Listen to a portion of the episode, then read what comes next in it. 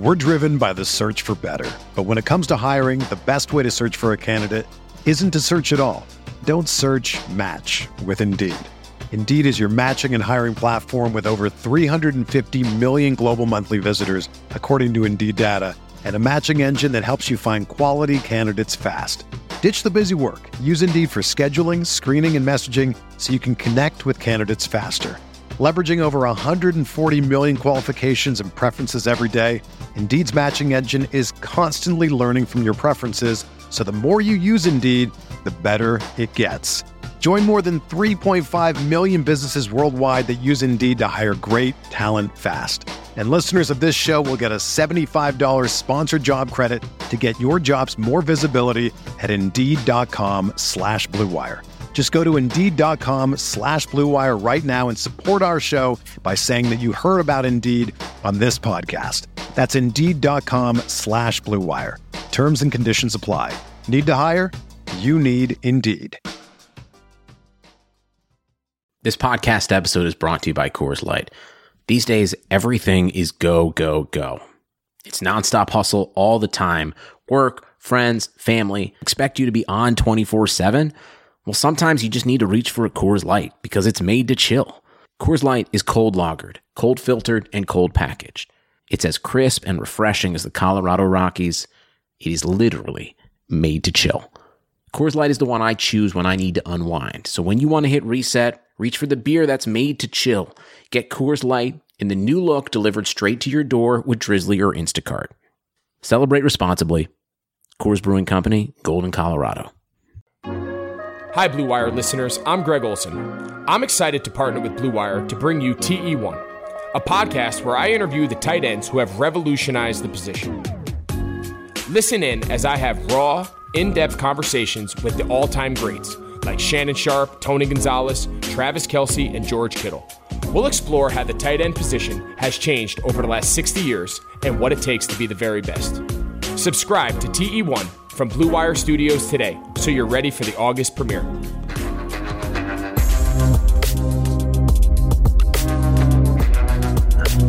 Mics are hot. Live with the podcast. Episode, what number episode is it? 37. Damn. A- accuracy. Is now live. We'll get going here in a minute. Our, our starts are have been a little too slow. Bang, we live. Tweeted it out, tagged you. Let's have a fantastic show, brothers. Ben, appreciate you down, being bro. here uh, producing once again.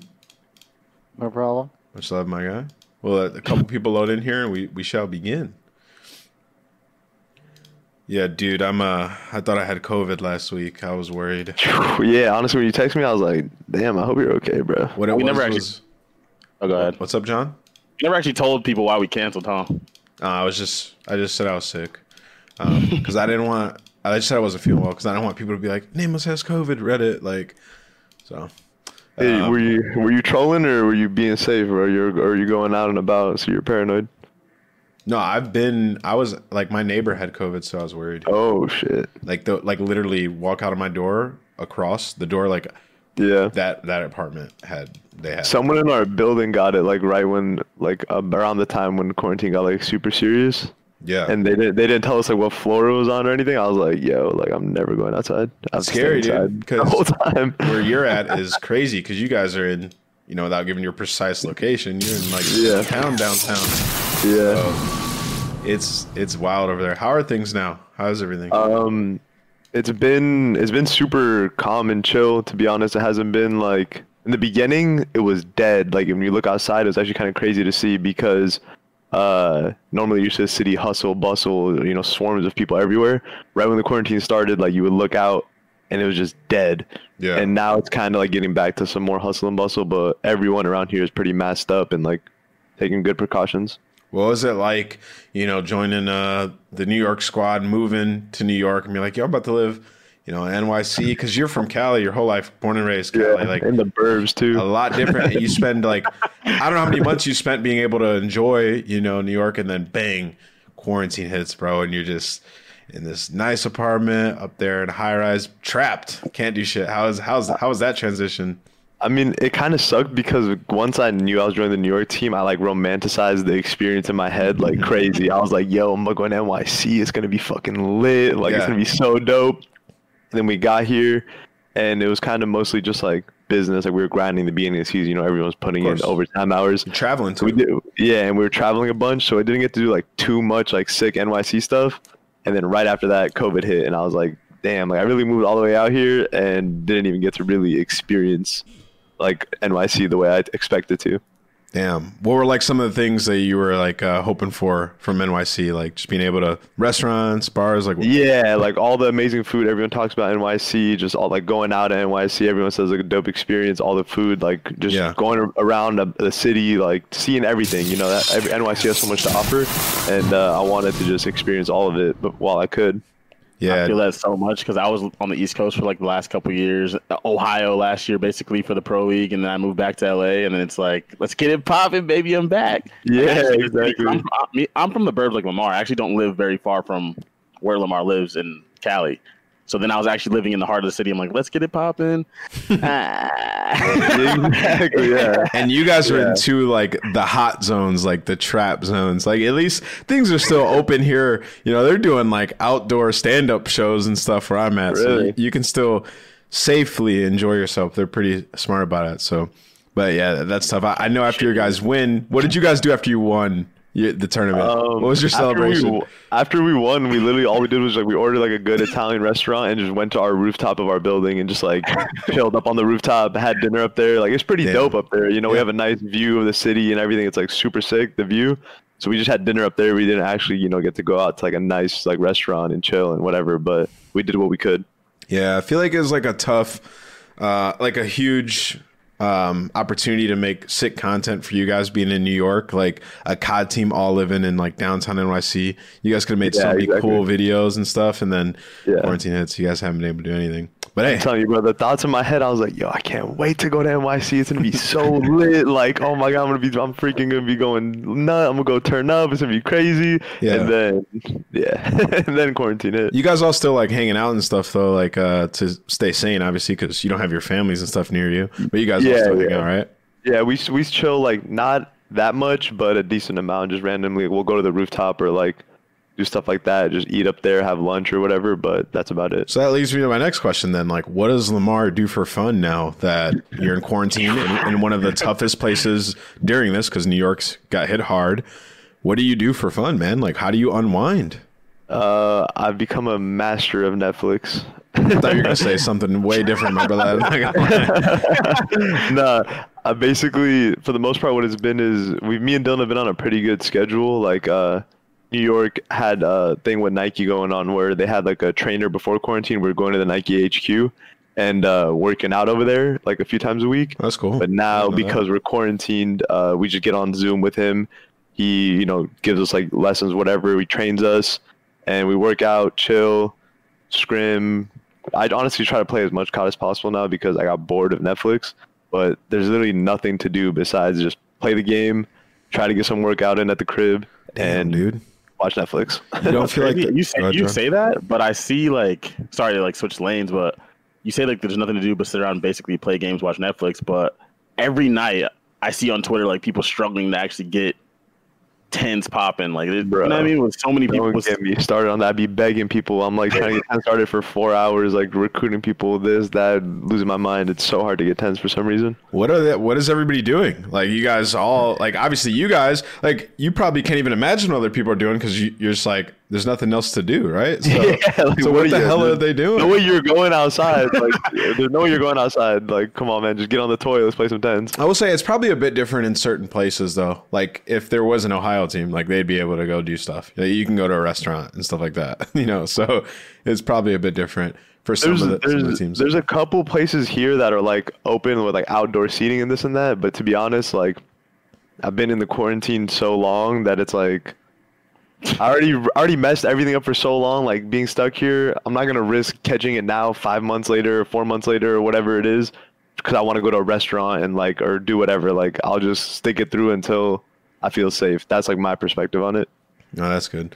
So, but how has it been hard to find tens with champs coming up? That doesn't make sense to me. That's Um, never happened before. It usually kicks back up right I- before champs. I think it's just a culmination of people uh, being a little frustrated with the the game they're playing. so that, and then I can't even put my hand on it. People would be playing Warzone still and just doing that stuff instead of playing tens. Wow, Warzone is like taking a dip off the deep end. So I'm surprised that people are actually really enjoying that over like playing tens and stuff right now. I guess Well, it makes sense from their perspective, right? Because they like you wake up and play Warzone. They wake up and scrim. Is like a break from what they're used to. You I don't know what I would. I, I don't know. I think I'd rather get slide canceled by Shotzzy than get Bruin ten times in a row. I'm not sure.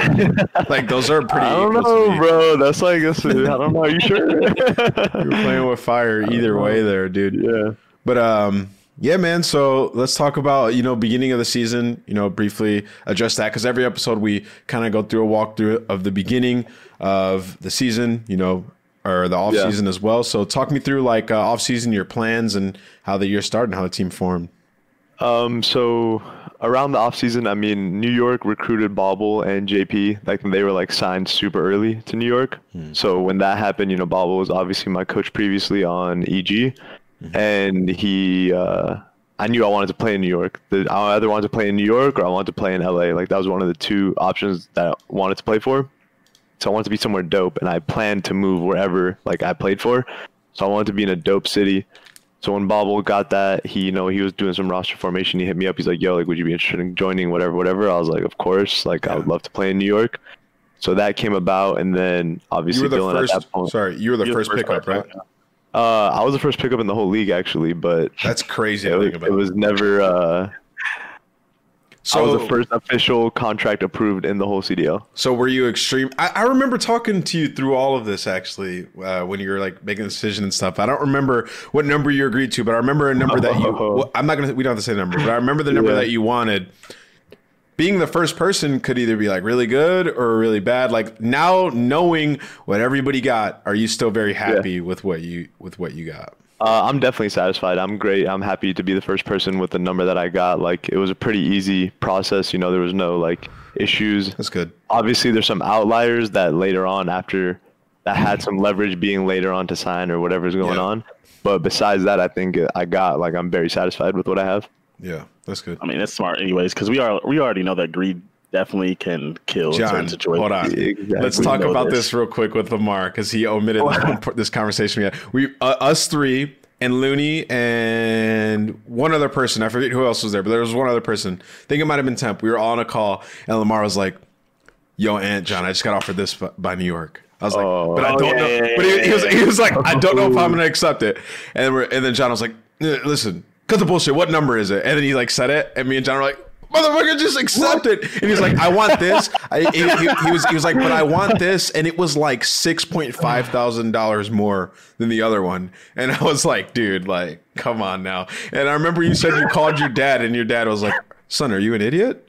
yeah, that's basically what he said. He was like, bro, like, he's like, bro, stop tripping on any of these small numbers. Just fucking sign the damn thing. Stop stressing. Be done like, with it and move like, on. You don't sign in blood right now. Like, what? Yeah, that's Sign hilarious. immediately. I just think it's funny that you called your dad, who like Yeah. doesn't know the economy of COD, just to get his opinion. It's like you knew already, and you just wanted to hear it from your dad. Yeah, I mean, to, bro, coming into it, like, I was a free agent. I feel like I was one of the only people that was actually a free agent. Yeah, So I was like, damn, like, I'm in a moment where, you know, Call of Duty's changing, the league's changing, there's new franchises coming in, all of that. Like, and I'm coming in as a free agent. I want to make sure that I like I take advantage of the opportunity because it's Yeah. it was very rare in that scene to come in as a free agent. I feel like everyone had a buyout. yeah. Well, you yeah you were like a. Looking back at it, you're a pretty high profile pick because of that reason. Like being such a talented player and also being a free agent is was really valuable coming into the league. Yeah, I got blessed. EG took amazing care of me. You know, I'll always be grateful to Towie for the way he handled that situation. Uh, Yeah. He blessed me because EG as an org had an opportunity to very like to take advantage of me heavily, but Towie blessed me and made sure I was in a great position. I feel like you landed in like a really good spot in terms of like not really having the risk of uh, getting dropped for like a, a dumb reason, like one teammate doesn't like you, etc. Like you got into a good situation because there's a lot of teams you could have been on where like if they were underperforming, they could have easily been like, let's try a new player, let's swap this player out. Does that ever did that ever like cross your mind too? Like, uh, this is why I'm going with New York because I know like they're gonna take care of me and I won't be at risk to get like dropped for any dumb reasons. I mean, of course, when you're building your team, you never want to build a team that has uh, issues where the the roster changes have to become like non-game related. If you, whenever you have a team with those type of issues, it's gonna obviously, like you said, uh, affect roster changes to where someone gets dropped because of something outside of the game, personality or whatever, or also it bleeds over to the game. So when you have those issues outside the game, it just makes your team worse internally, anyways. So I definitely want to avoid all of that under any circumstance. And you did that by getting what? you Like you're basically your best friend in gaming on the team with you and attach. Was he like the He's first guy you went to? No, yeah, Yeah. and he's also very good, obviously, and he was on this team Yeah. with EG. Is he? wa- Yeah. Was he the next guy that you guys signed, or how did that go? Uh, yeah, I basically told Bobble and New York like I'm playing with Dylan no matter what coming into the year. Like that's who I want to play with. So talk to him, figure out his contract, and get him signed. Yeah, That's, what's up. That's, that's crazy. what's He should. He could have looked out for you like that back in the day, like when he was on page. and then uh, and then you guys went and you picked up the other players. I, I know it was really stressful getting Donnie right. Like that was kind of a tough situation. How'd that go? Hmm. Because I mean, I- what can I say? I mean, Yeah. but, but like, what's secret about? it? I mean, he was on, you know, Ultra, and then they were holding him for a bit, and then it was like a fight, and then you guys. yeah. So up buying him out? basically, yeah, yeah. So that's basically the way the circumstances were. I mean, he was on Splyce. Obviously, last year Donnie was one of the best players in the game. That's undoubted in Yeah. anyone's mind. So coming into this year, you know, the teams that had a team last year and also had a franchise spot this year, they had the option to sign or match any offers that their players got to keep them for the franchised year. So at that moment, um, the Splyce camp was obviously blown up into bits. Kyler went back to Envy. Yeah. Uh, I don't know what happened to Jurd. Uh, who else was on team? Yuli. Yuli got dropped, like, or whatever happened. And uh, at that moment, I think they realized, like, wait, like, maybe we can't let Donnie go because, you know, a bunch of players from their team are also gone. So we kind of got paranoid for sure. Like, yo, if they keep Donnie, like, this is going to be an issue. What was your other options? I, I didn't even, honestly, I didn't even think of other options because I was like, bro, Wow. like, Bobble, I don't know what's going on. Y'all got to figure it out. Like, you got to figure it out. And I also knew that, I mean, I don't want to talk about other people's business, but I kind of knew, you know, from my third sense, uh, that I didn't think that Splyce would really, really try to like forcefully keep Donnie. So we, we knew along like because Donnie wanted to come here also if he put pressure on his side and we put pressure on our side that the deal would end up going through. Wait, like, hold on. Now that I think about it, your guys' other option was Doug Censor Martin. Like, if you you didn't get down, it was going to oh censor. boy. uh, Well, you know, we're going to talk about that at some point too, uh, but we'll get to Uh, that la- later on. He said, So what "Oh, made you what, what made you want to go back to to Donnie after what happened the year previous on Splyce? If you guys don't know, I actually teamed with with Donnie on Splyce and then ended up getting dropped. That's why I ended up on EG. What made you want to go back to teaming with Donnie out of that whole situation? Um, well, one, I knew that Donnie was an amazing player, and everyone in the community has been on his case about not winning or whatever it was. But because I teamed with him, I knew what he brought to the table as a teammate, you know, in the game, in the matches, and also like just his talent level. So, one, through that whole Splyce thing, I had bad blood with everybody on the team but Donnie. Like I hated everyone at the time when I got dropped, but Donnie. So I was like, forget all these fools. Like I don't care about any of them. They all suck. I just want to play with Donnie, and I was down to run it back with him because I knew if me and him teamed together again under better circumstances with other pieces around us, with not all that outside game drama bullshit going on, Yeah. uh, we can make something happen. Yeah. Um, we're breezing through sort of the team stuff. So, uh, so let's breeze through it some more. With the zero decision, I feel like you guys never really came out on social media and said exactly the reason why um, you guys released zero. You kind of just got rid of. You're like, Yeah. Let's get let's bring in Mac, speed up our team. What was like the reason? Um, um, the weeks leading up to it, like how was it handled? What was the reason? Why'd you guys do that? Um, so it's no like it's no secret that Trey's more comfortable with the AR than he is with the sub. And at that moment in the game, to be honest, I think we made a mistake because at that moment in the game it was a four sub meta. But Florida showed that even with all that same meta going on, you could still run two ARs and be like impactful. So I think our initial mistake was trying to use that four sub meta for our team when we could have done what Florida did and did that double AR stuff and been as successful as them, or like try to replicate that earlier in the season. So because we didn't do that and we put him on a sub role, he was obviously naturally uh, uncomfortable, and he you know he wasn't in a position to be the best player he could possibly be. Like it was just bad circumstance the way the meta played out for this game, you know. And this also isn't like a game where it's like a normal sub player. Like you literally have to be cracked, and that's the only way to play. Like it's not like you're being super methodical and this and that. It's like you better just be fucking twisted, you know. Yeah, I think that's kind of what like hurt That's me a true. little bit. But also to be fair on your guys' decision, like at the time, it's it's hard to be the first team to do something like that to like switch up the meta and be the two AR team, and it's also Yeah. hard to be like to do it so early. Like you have to learn the game first, and I feel Yeah, like Florida, Florida exactly. been deep into the game before they ever before they made that change and knew how to play. Everyone knew how to play and whatnot. Yeah, yeah, that's true. Like So, when like- you don't know how to play, it's easier to be successful with just more chaos. So like four subs, if you don't know what's going on, how to play the game perfectly, you just gives you more opportunity to make mistakes and do whatever because it's just you know more floody. You win a couple more gunfights and you save the situation. All right. Well, now we got through all that stuff. Uh, I want to talk sort of ab- about this year, first year CDL, um, and how it's been for you. So, like out the gates, like we have launch weekend, we have a couple few events. Um, what are like your initial impressions from like uh, the first events, the launch of the CDL, everything that was going on? Um, what were your initial impre- impressions about All right, that? so the first impressions, like going to Minnesota, I'm not gonna lie, I was kind of skeptical. I was like, damn, first tournament, Yeah. uh, in Minnesota in the middle of winter, like gonna be kind of hectic. Like I don't know how many people are gonna be here, what's gonna go, what's gonna be going on.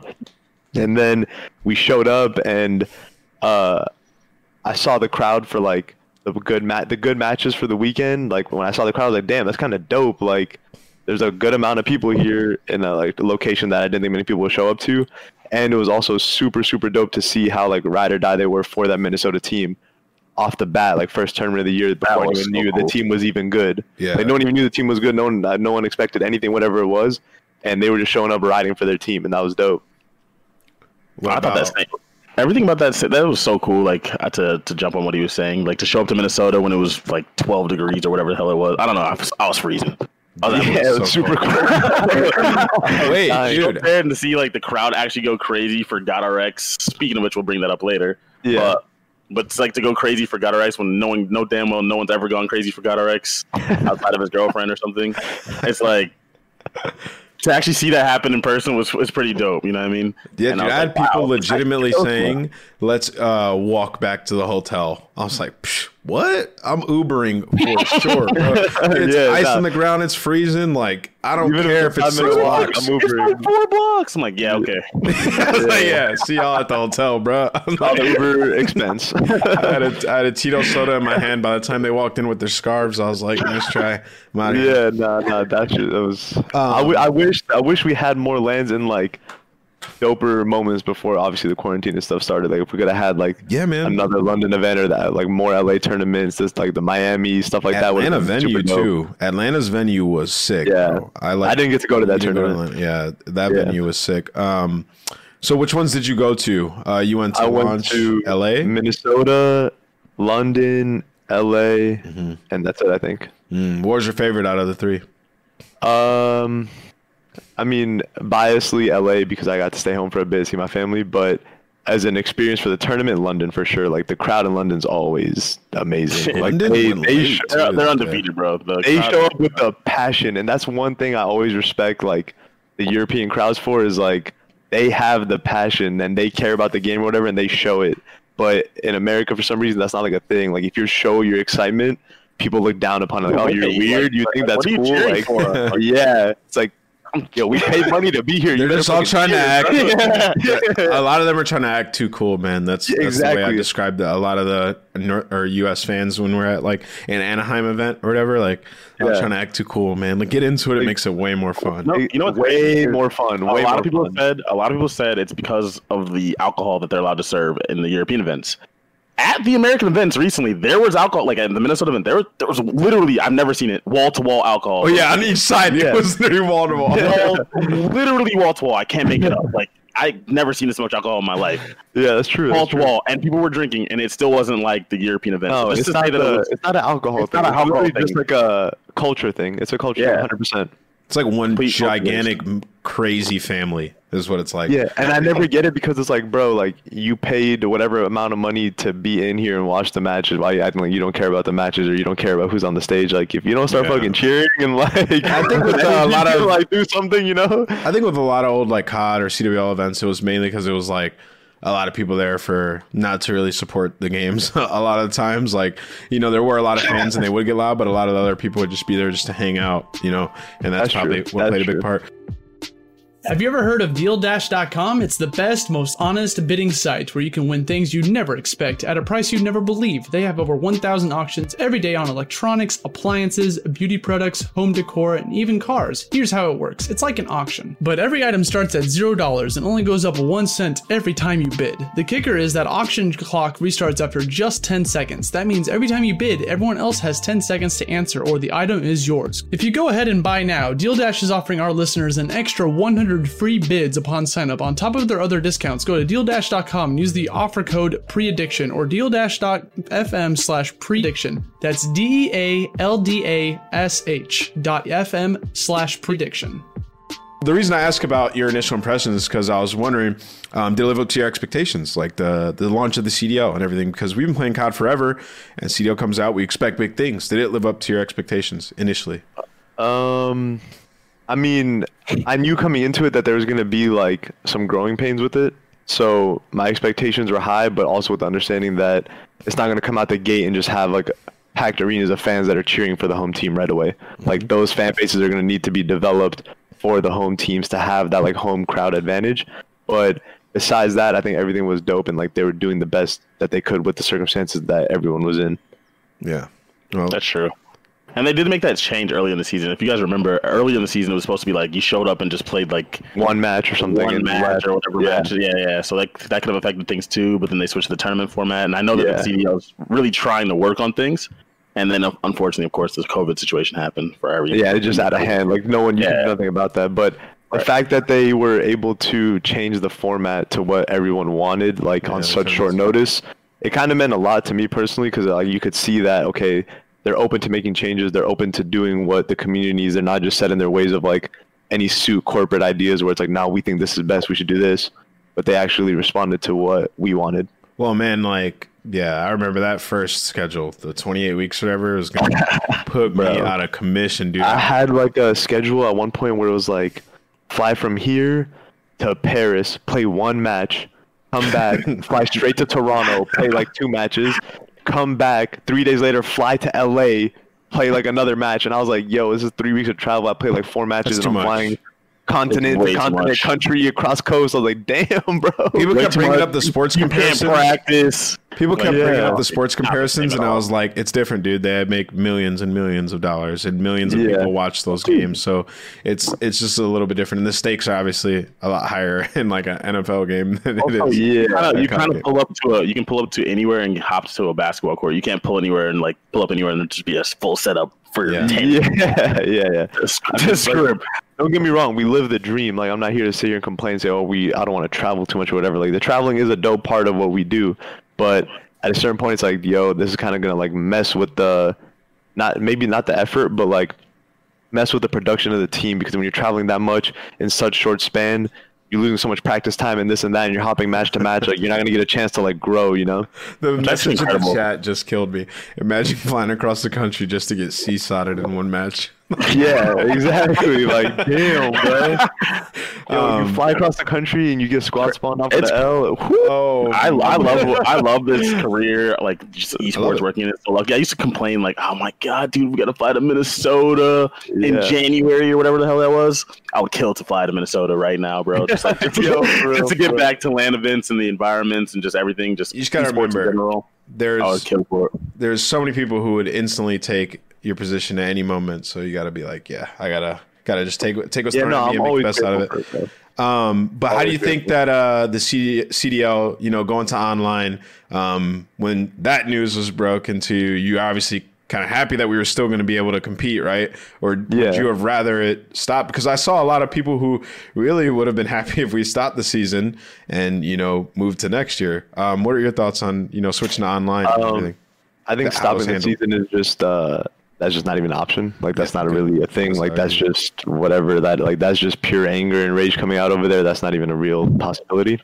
um, but playing online obviously does suck because it comes with its disadvantages. But we're like you said, we're still grateful to be able to compete and play something. Like that's still dope.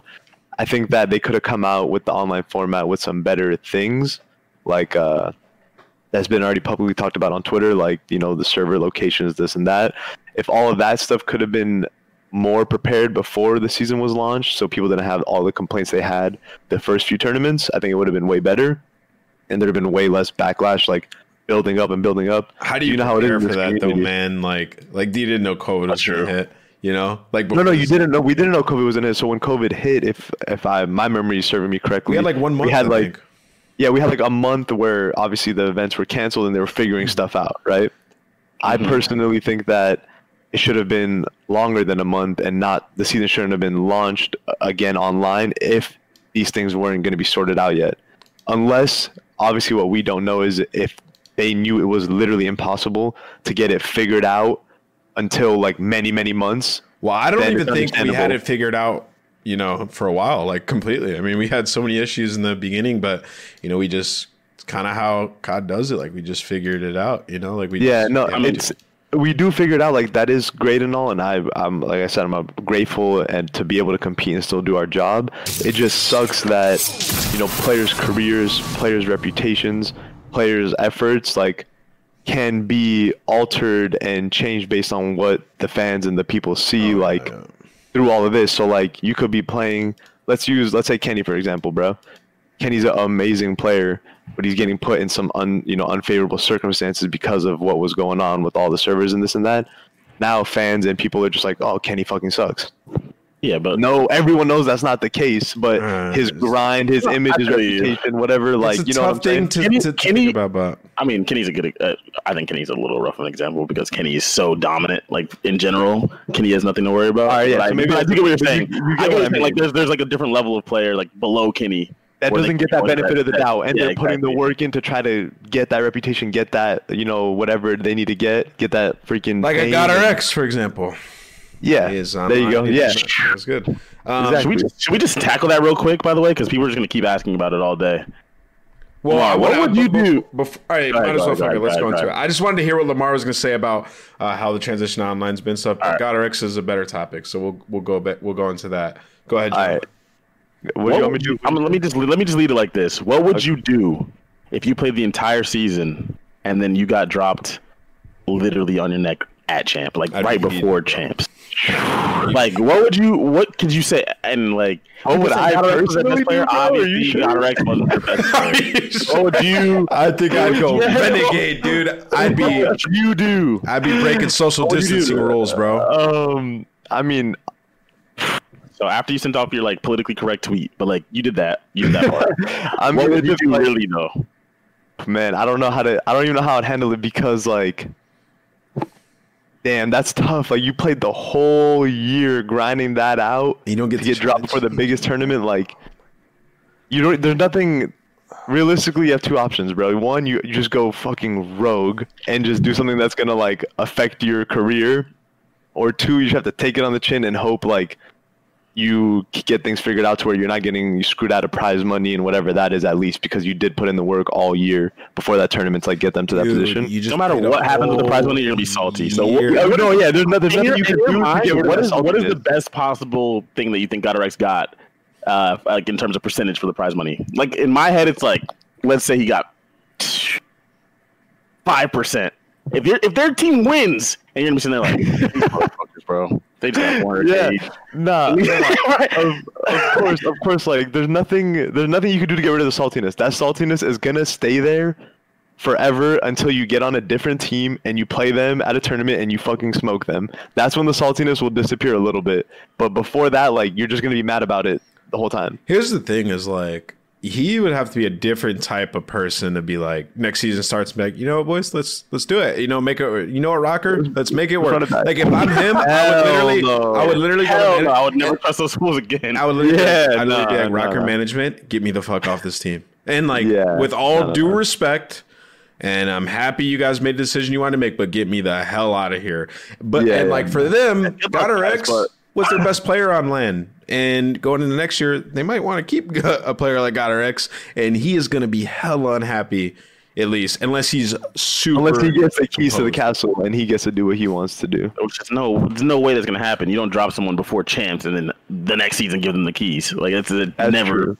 I, I don't know what I would. I, I've teamed with some bad people going into champs, and I wouldn't even do that. Like that's some like.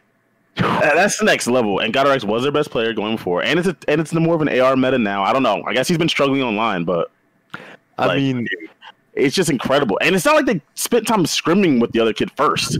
If you if you look at their twitters or whatever, we're doing great with Exceed, but I feel like everyone says that. the thing about it is like I'm not here to. I'm not gonna sit up here. I'm not gonna sit up here and like slander any other player, you know. Yeah. But that whole perception that he's like their best player, or whatever it was, honestly feel like got kind of skewed by the CDL because I feel like every time Minnesota was on stream for the last three months, the only thing that was talked about their team literally was, man, X MVP performance. You really got to get back to that. X MVP. X MVP. Yeah. Like that. Even though he wasn't performing at an MVP level anymore for like a good amount of time because of online or whatever the switch was.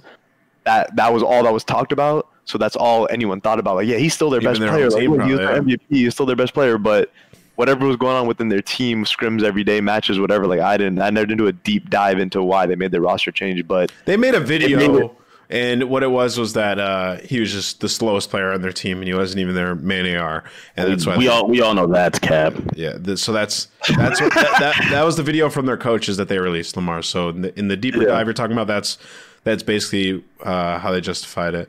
Um, but clearly something was going wrong, so they needed to do something. Yeah, exactly. Like we, it's easy for us from the outside perspective to jump in and like say whatever X Y Z, but in reality, they're the ones playing together every single day. There's no way they just made this decision out of uh, Well, like personality or whatever it was. Like they had to have felt like something was wrong. When I look at those players and that management, I don't see them just making like a change like we talked about earlier, where like oh people just aren't getting along. Oh fuck this kid, drop him, yeah. whatever. To be Oh, yeah. clear, I That's actually don't definitely disagree. I don't disagree with them making a change, um, even that one because he's been underperforming. I just think that as a player, if I was in that situation, I'd be. fucked. Oh yeah, you're pissed. Yeah, You're I so- would not play that that's them next what season. upset me. Like, so other people have been dropped and they're not playing at champs, but the fact that they get dropped them right before. that's yeah. right before they never even played with anyone else, like it's something similar to what happened at Sheen, right? But at least that other that that optic team played Yeah. with these guys at a tournament before. Like, you know what I mean? It's just like here we go. Let's see see what happens with with Exceed. I actually in, see uh, Ben typing in the chat like uh, stats wise, GodRx is the slowest. Assault's actually one of the faster ARs this season. I mean, stats wise can mean whatever it is. Like, I have like a whole another thought process on COD stats, but like, you can't. No one is looking at engagements and saying you're fast or slow. Like people just watch the game and watch the, you Yeah, play, and they can tell if you're fast or slow. That's like the if you have difference. more engagements is not like oh he's so fast. Look how many engagements he has.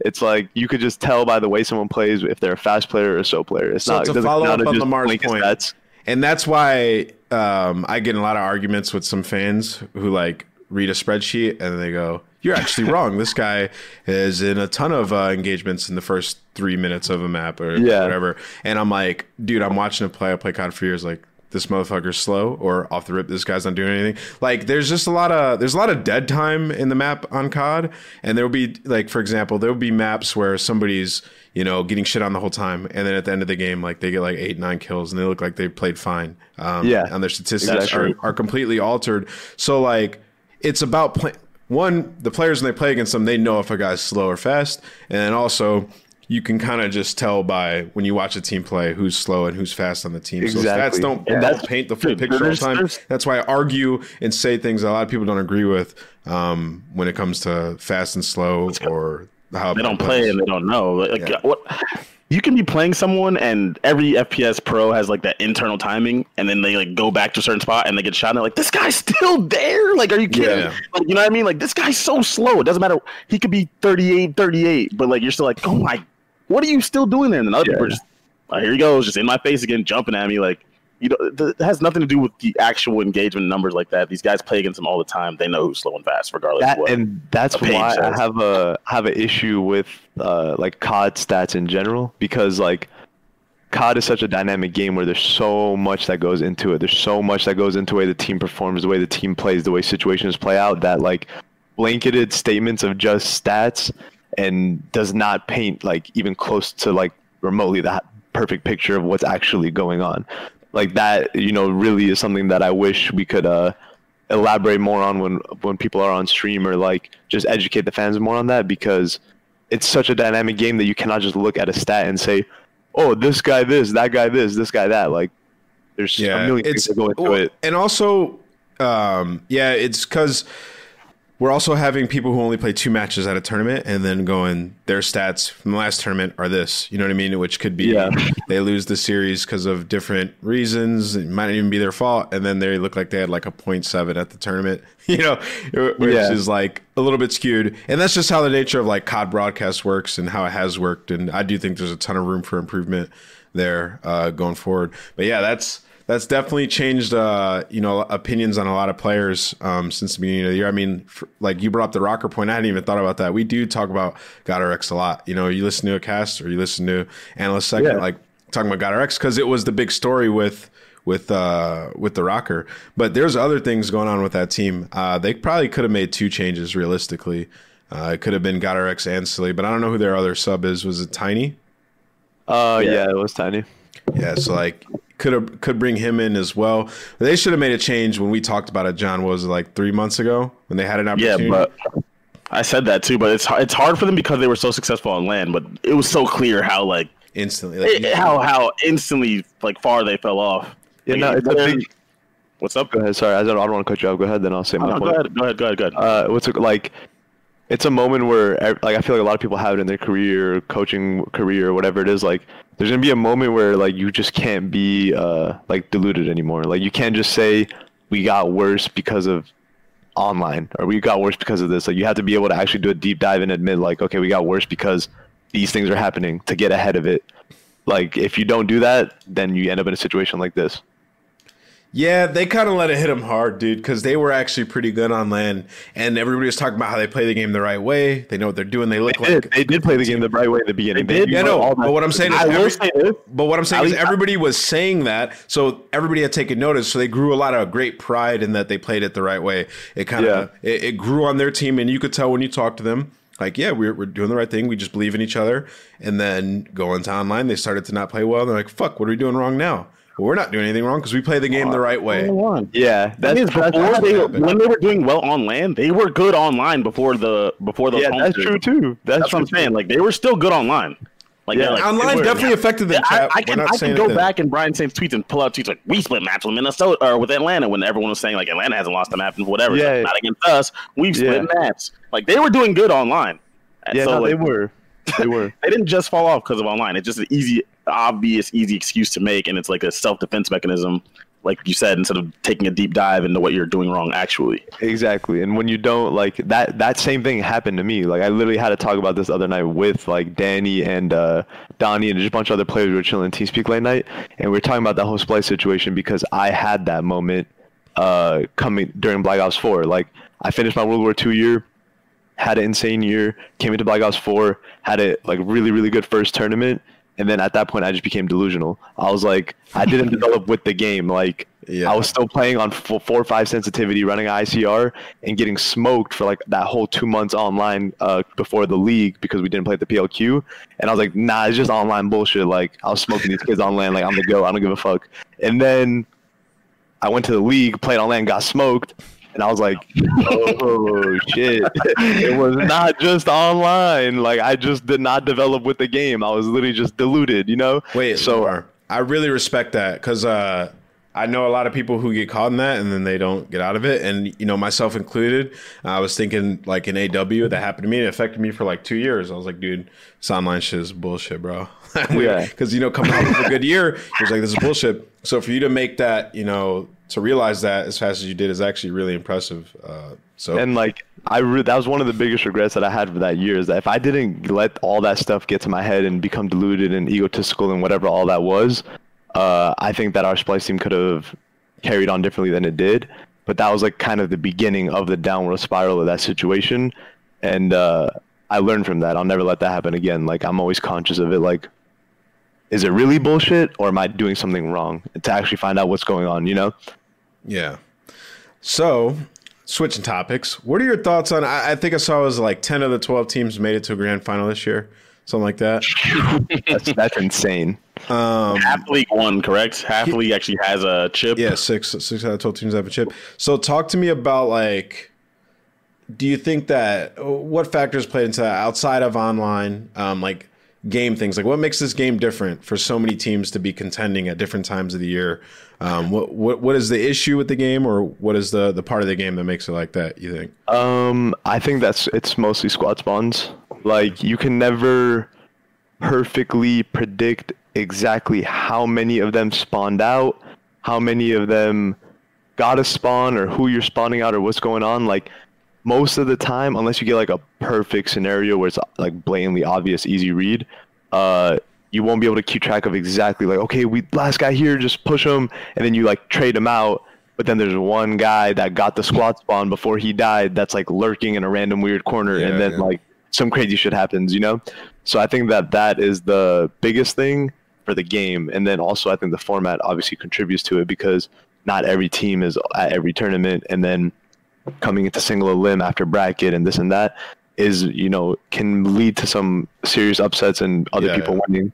Well, talking about squad spawns a bit, like, you know, just with this game and like the developer support, I just wish that this year we had more support than we did. Like, I think, Of course, like, we, everyone does. I think why everybody has been so outspoken this year and so aggressive, really, like pros, like, obviously going online didn't do uh, a lot of help for everybody's mental state, but like the game as well, like the developer, I think with the CDL starting, we just saw had a lot of hope and and uh, we held it in a lot of high regard. Like the developer would would uh, fix some things, and uh, for you, like what have been like the major things that you've wanted fixed since the beginning that haven't changed? Um, I think since the beginning is the squad spawns, but we quickly found out that that wasn't being fixed.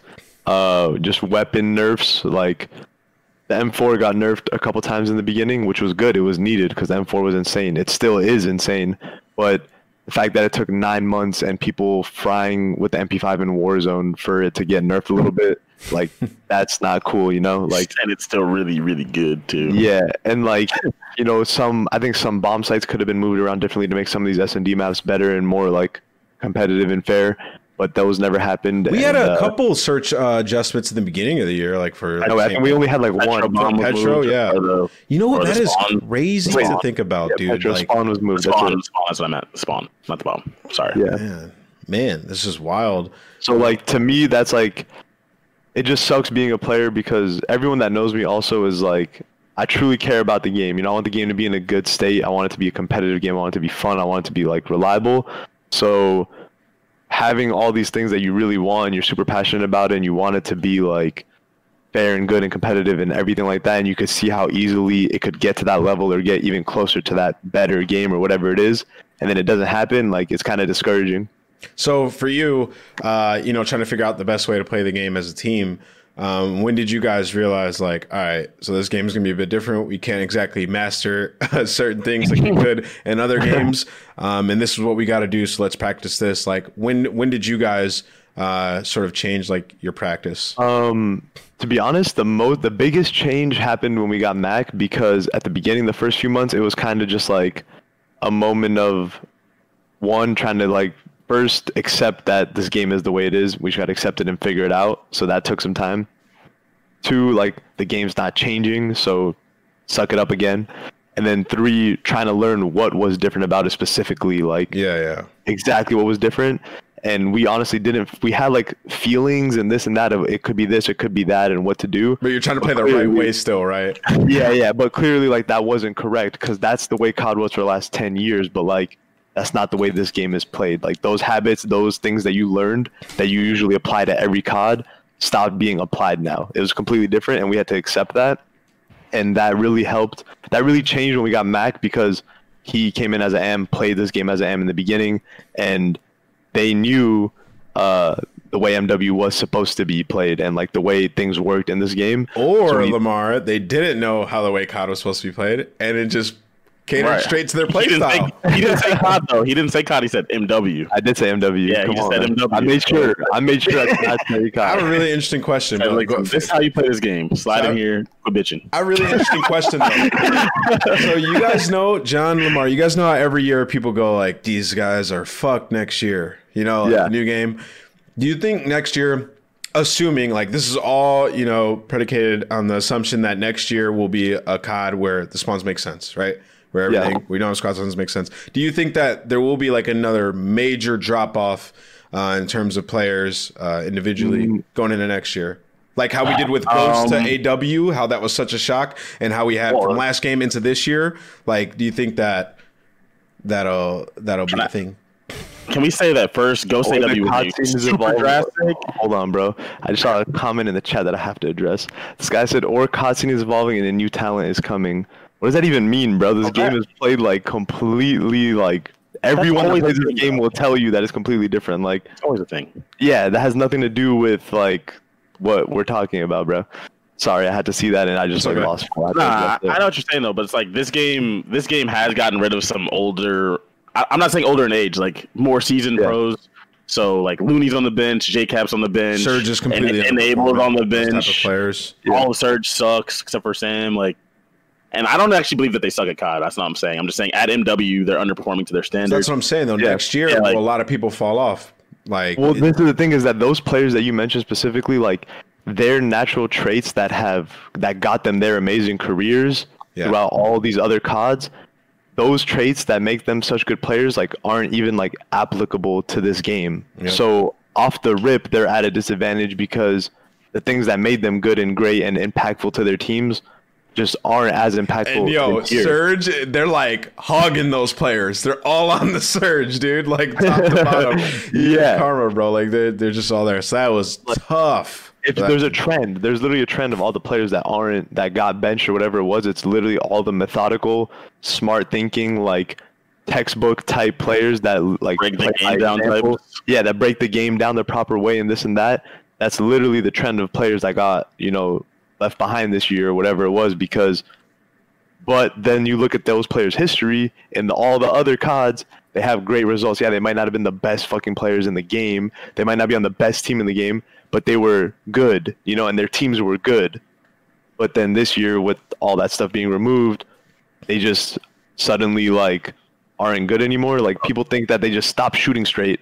That doesn't happen. You So, don't yeah. just randomly stop shooting let's straight. let's let's apply this directly to your teammate then, all right? I mean, speak how I'm sure you have nothing but great thing to say about Mac, but Mac, I never heard of Mac before this year. Yeah. Have you? Honestly, no, right? So now and now he's one of the better players in the game in general, in my opinion. I don't know where you put him.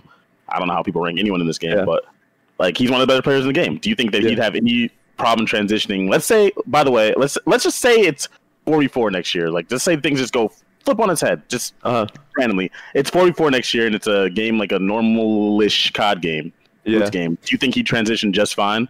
I think he would game? transition fine. At first, if you asked me, like before I even got to play with him or talk to him or get to know who he was, I'd be like, nah, no way, these kids are just gonna magically learn how to play properly or whatever.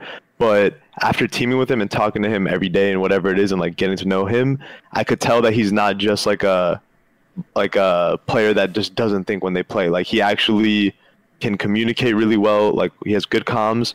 He understands what's going on. He knows like the BS and MW. Like he's very conscious of what's going on. It's not an accident. Like his moves aren't accidental. It's very Yeah. calculated. So when someone has a good mind like that and they're also like a sponge, uh, I expect them to be able to carry their talent into the next game. You know, well, that's the thing. Once a lot of those players get onto a team of pro players, they can learn, right? And Exactly, yeah, get a lot yeah, better. exactly. yeah. So, but but like going to the next game, if it is a, a good COD, I guess the question would be: Do you think you can just go to challengers and pick up two players and immediately be contested with pros? Like how Optic just picks up Draws and Hollow and they're immediately contesting pro teams. Like like those kids were great. Draws and Hollow, Draza, amazing player. Hollow, amazing player. Great at MW. I'm not hating on them at all, but I just find it bizarre that you can go to challengers and just grab two people and immediately be competing with pro teams. Because if you look at any other COD from the last couple of years, you can't just go take two hams and immediately contend with pro teams. Like that's not that's not really happening, right? Um, so yeah, that, I guess that's my question. Do you think I, you'd I be don't, to I do don't think so. Like, I mean, be coming in. You're, ta- you're talking about like out of the blue in between, like in the off season, or are you talking about during the season? If they could do that during the season, you could do that because you can obviously pick up like The best one. a- yeah, you could pick the Yeah. best AMs. Those Whoa. people will, they will be able to compete. But like coming into uh. the off season, if they're just randomly picking up AMs that were like good at the end of Hold this on. game or People, whatever. people are saying Black Ops 4 FaZe Academy. It's way different with Simp than it is with because Simp was already like No, Simp was already the truth. yeah, Like, he was already the truth. Like Like, it's it's different with that, guys. Like it's not. I Bro, don't know. Simp was It's just- frying meat. Simp fried me and Pac-Man in a Black Ops 3 GB tourney. I was like, yo, who I remember is that shit, kid? bro. And I followed him. I followed him on Twitter. I was like, yo, I'm gonna pick this kid up, bro. I We literally him. got beat by one player. Like, Yeah, the fuck? his bio said he was like 15 or something. I was like, ah, I Simp, followed. I was like, like we knew, like playing Simp in SD terms, like we, like that was there was no hate on Simp. Like if anything, people were like low key kind of scared for him to turn eighteen. Like No, there was definitely some hate on him because the gas was like, oh, he's just gonna come in and take over the league, and everyone's some- like, yo, shut up, no way. But he actually did come over and do it. So it's like, damn, you just we proved everyone wrong. knew, for you. every, even if people are hating, they knew low key that simple is gonna be nasty. Yeah, yeah, no, everyone knew the kid was really good. Like, you can't take the cream of the crop, like elite type person, and be like, oh, look at him as an example. Of Same with there's Celi- same with. Cellium. Like we knew Cellium was gonna have like some struggles in the beginning, but how good he was online, like you low key kind of knew he was gonna eventually. Yeah, really. of course. Shitting- those like- guys that have been absolutely destroying since they started do not count. Like you just said. Yeah. Taking the cream of the crop, taking the extreme of any example, it doesn't work. Just like if you took the negative extreme, it's just so pointless to do. But if you take the median Ant, person, Ant thought Cell was a cheater. What the hell are you talking about? And also, Hooch Lolo, you are an idiot. And That's all I'm gonna say. he clearly doesn't didn't watch the the start of that show and the format of that show. Um, yes, Bro, you guys. could just tell, bro. You, could don't just tell when you watch someone play, You guys like, don't understand. yo, this kid's gonna be disgusting. At that point, after you've watched them play and you see that they're really good, you know they're gonna be good. It comes down to their character. Hold on, dude. Listen. I gotta say something real quick, Lamar, because the chat doesn't understand this. As like a pro player, like you, if they're not on your team, you get you gatekeep, right? Like you're like, nah, bro, this kid's a joke online. He's got to prove himself. It's like that in any Uh, to sport. be. You have to used to, prove yeah. yourself, bro. You get roasted, and then you prove yourself, and then you gain the respect of your peers in any sport. You all that always happens. And with Cellium, I never hated on Cellium. I said that immediately getting picked up by FaZe and getting what he got did not that didn't happen in COD prior to that. I remember this. And I got a lot of hate, like old man yells at cloud like type post on Reddit. And I remember just thinking like, wow, they really just picked him up out of the blue because that had never happened before. Like what he got. Yeah, that's definitely gates, not a normal thing. Yeah. not normal. It was wild. So like, I, I just had to adjust that in the chat. I mean, and like as like a, an older head or whatever, he came in and got body slammed. Let's not forget. Body when he slammed. First came in, when he first came in, he was getting absolutely McTuckety. He had like a point three in a series. I'm, and me and I were like, bro, if I ever did this, I would get absolutely fried to oblivion. People already fry my name to oblivion for no reason. But like, if I had a point fucking four after a series, after a full series, you get tough to bed. yeah, but and then like, it's like, ah, no. bad series. He'll get him next time, and he did get him next time. He he proved himself for sure. But like for older players, for people like that, get absolutely. And also, not have- guys- you would not have had another match with FaZe. Oh, A lot of these- Bro, anybody that's super talented that comes in, that comes into the league, like you, you from watching them play, you could you know rate their ceiling or whatever you expect it is. You don't expect them to pull up and just absolutely obliterate everyone coming into a pro environment all of a sudden. Like expect them to prove themselves though. Like, there's be them to be get a on the team. adjustment period. Like if you see the kid super talented, and he shows up to his first tournament and he does like all right, like it's not the end of the world, bro. You know he's really good. He just has to adjust to it, which is what Cell did. Like the first tournament, he played like probably pretty good, but like not Cellium level. Then the next tournament, he probably started playing a little better. Then by the third, fourth tournament, he started frying everyone, and that's just the way it works. John, do you want to address Ben in the chat? You're. Ben Ben Ben is the ultimate like FaZe super uh, dick rider, right? Rider. Like, yeah, like he's a fucking dick rider. So anything you say about him, he's like, no, dude, he came in and dropped the bomb. Like, I first of all, we just got through saying how good we think Cellium is, right? Did we not all three say that? Like, Cellium's a fucking beast.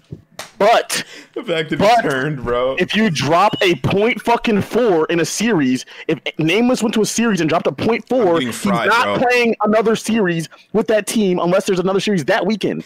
The- he's never playing again. Yeah. And even in that series next weekend, his teammates are like, "You better drop a one point six. Like, he, like a point four is atrocious. Ben's like, he only did that in one series though. Like, what? You don't get other ch- you don't get chances like that unless you know, your little finger that you put. unless you either prove to be absolutely disgusting or nowadays if you're a kid with a lot of potential now he proved that he's really good which is how we started that but like to say that like lamar what would happen if you dropped a point four Oh, Like, like super ultra chalked. yes you'd be Lamar- done for. that's what i'm saying like i don't understand how that's so Lamar, how that's not to be understood uh, question for you guys. This just popped in my mind because I Yeah. feel like this could be a big issue uh, next year with teams. Um, so seeing as how a lot of CDL teams found a lot of success with picking up amateur players, right, and paying them not as much as big pro players or vet or vetted pro players, and they found a ton of success. Next year, does it worry you that like some of these CDL teams their management might start to think that way in a game that might not be suited to pick up players like that. And they might be like, no, no, no, this is what we're going to do. We're going to pick up these AM players and make this type of play for the year for our mean, roster. Because to like- me, that that scares the hell out of me thinking about I mean, it. 'cause I know they're going to think like that. Yeah, no, it's definitely it's definitely scary. But if they have anyone in their organization that knows anything about COD, they'll know that you can't just blindly go into that. The right, only so way you Lamar, my counter to that is a lot of them have people, but a lot of them have people who they trust who might think like, yo, let's pick up the AMs. Like it worked.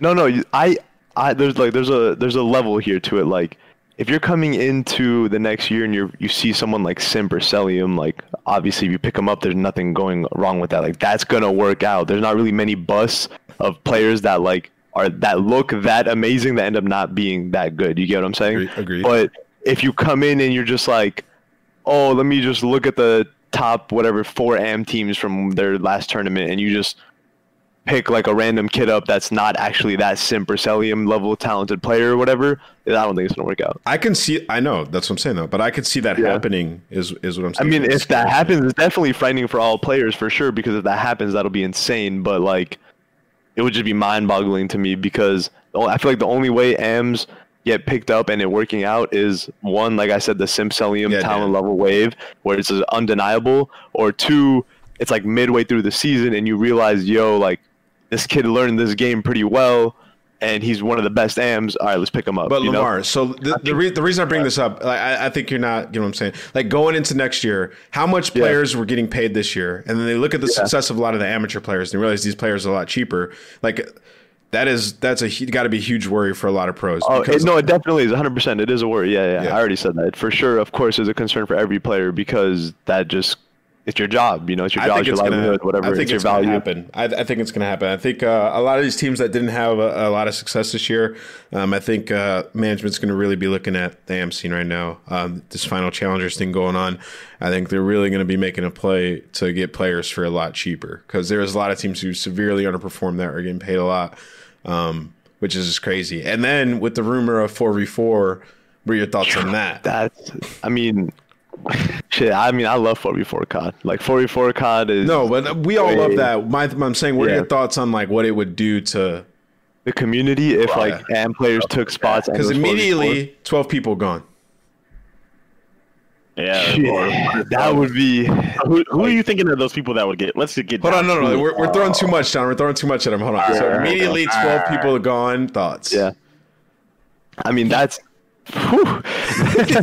like that's insane. That's super scary for players. Like that's insane. I don't even know how to react to it because 12 people just get cut automatically, and then from there, it's also like a trickle down effect where, let's say the top four teams they all cut a player, that's gonna have a trickle down effect to where Yeah. someone else gets kicked off the next team and the next team and the next team, and all of a sudden you're the last person on the totem pole getting booted off, booted off, booted off until like Dude, it's it crazy, though. way down through the league. Because then you go, you go, all right, 12 people, bang, gone. And then you go, these management teams are like, AMS had a lot of success. We're paying this guy you know, 300 plus, bang, chalk him up. Let's let him fend for the Wolves. Pick up this Am for 100. It's like, it's going to be, if that happens, that adds a whole nother element that makes it like, what the fuck is, is going on, right? Like a huge Yeah. shift. What actually scares me is that I don't think that there's a lot of like smart behind the scenes people with these teams. Like if that happens, there's That's gonna be so much it, good work needs to be done because I think this year, if it taught anyone anything, is that they have to be careful with how they structure contracts so that they can not get stuck in like a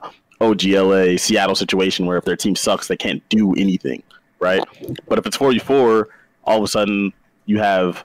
I don't know what they're to do with space with the contract, like the the uh, sa- the luxury tax or what's it called, salary cap space. Yeah. But you also have like superstar basically that aren't on teams. Like, how do you not go pick up Pierce? Like, if you're Paris, no offense, Paris. I know they just got second, so before everyone gets butthurt. but if you're Pa- if you're Paris, how do you not go pick up uh, Pierce?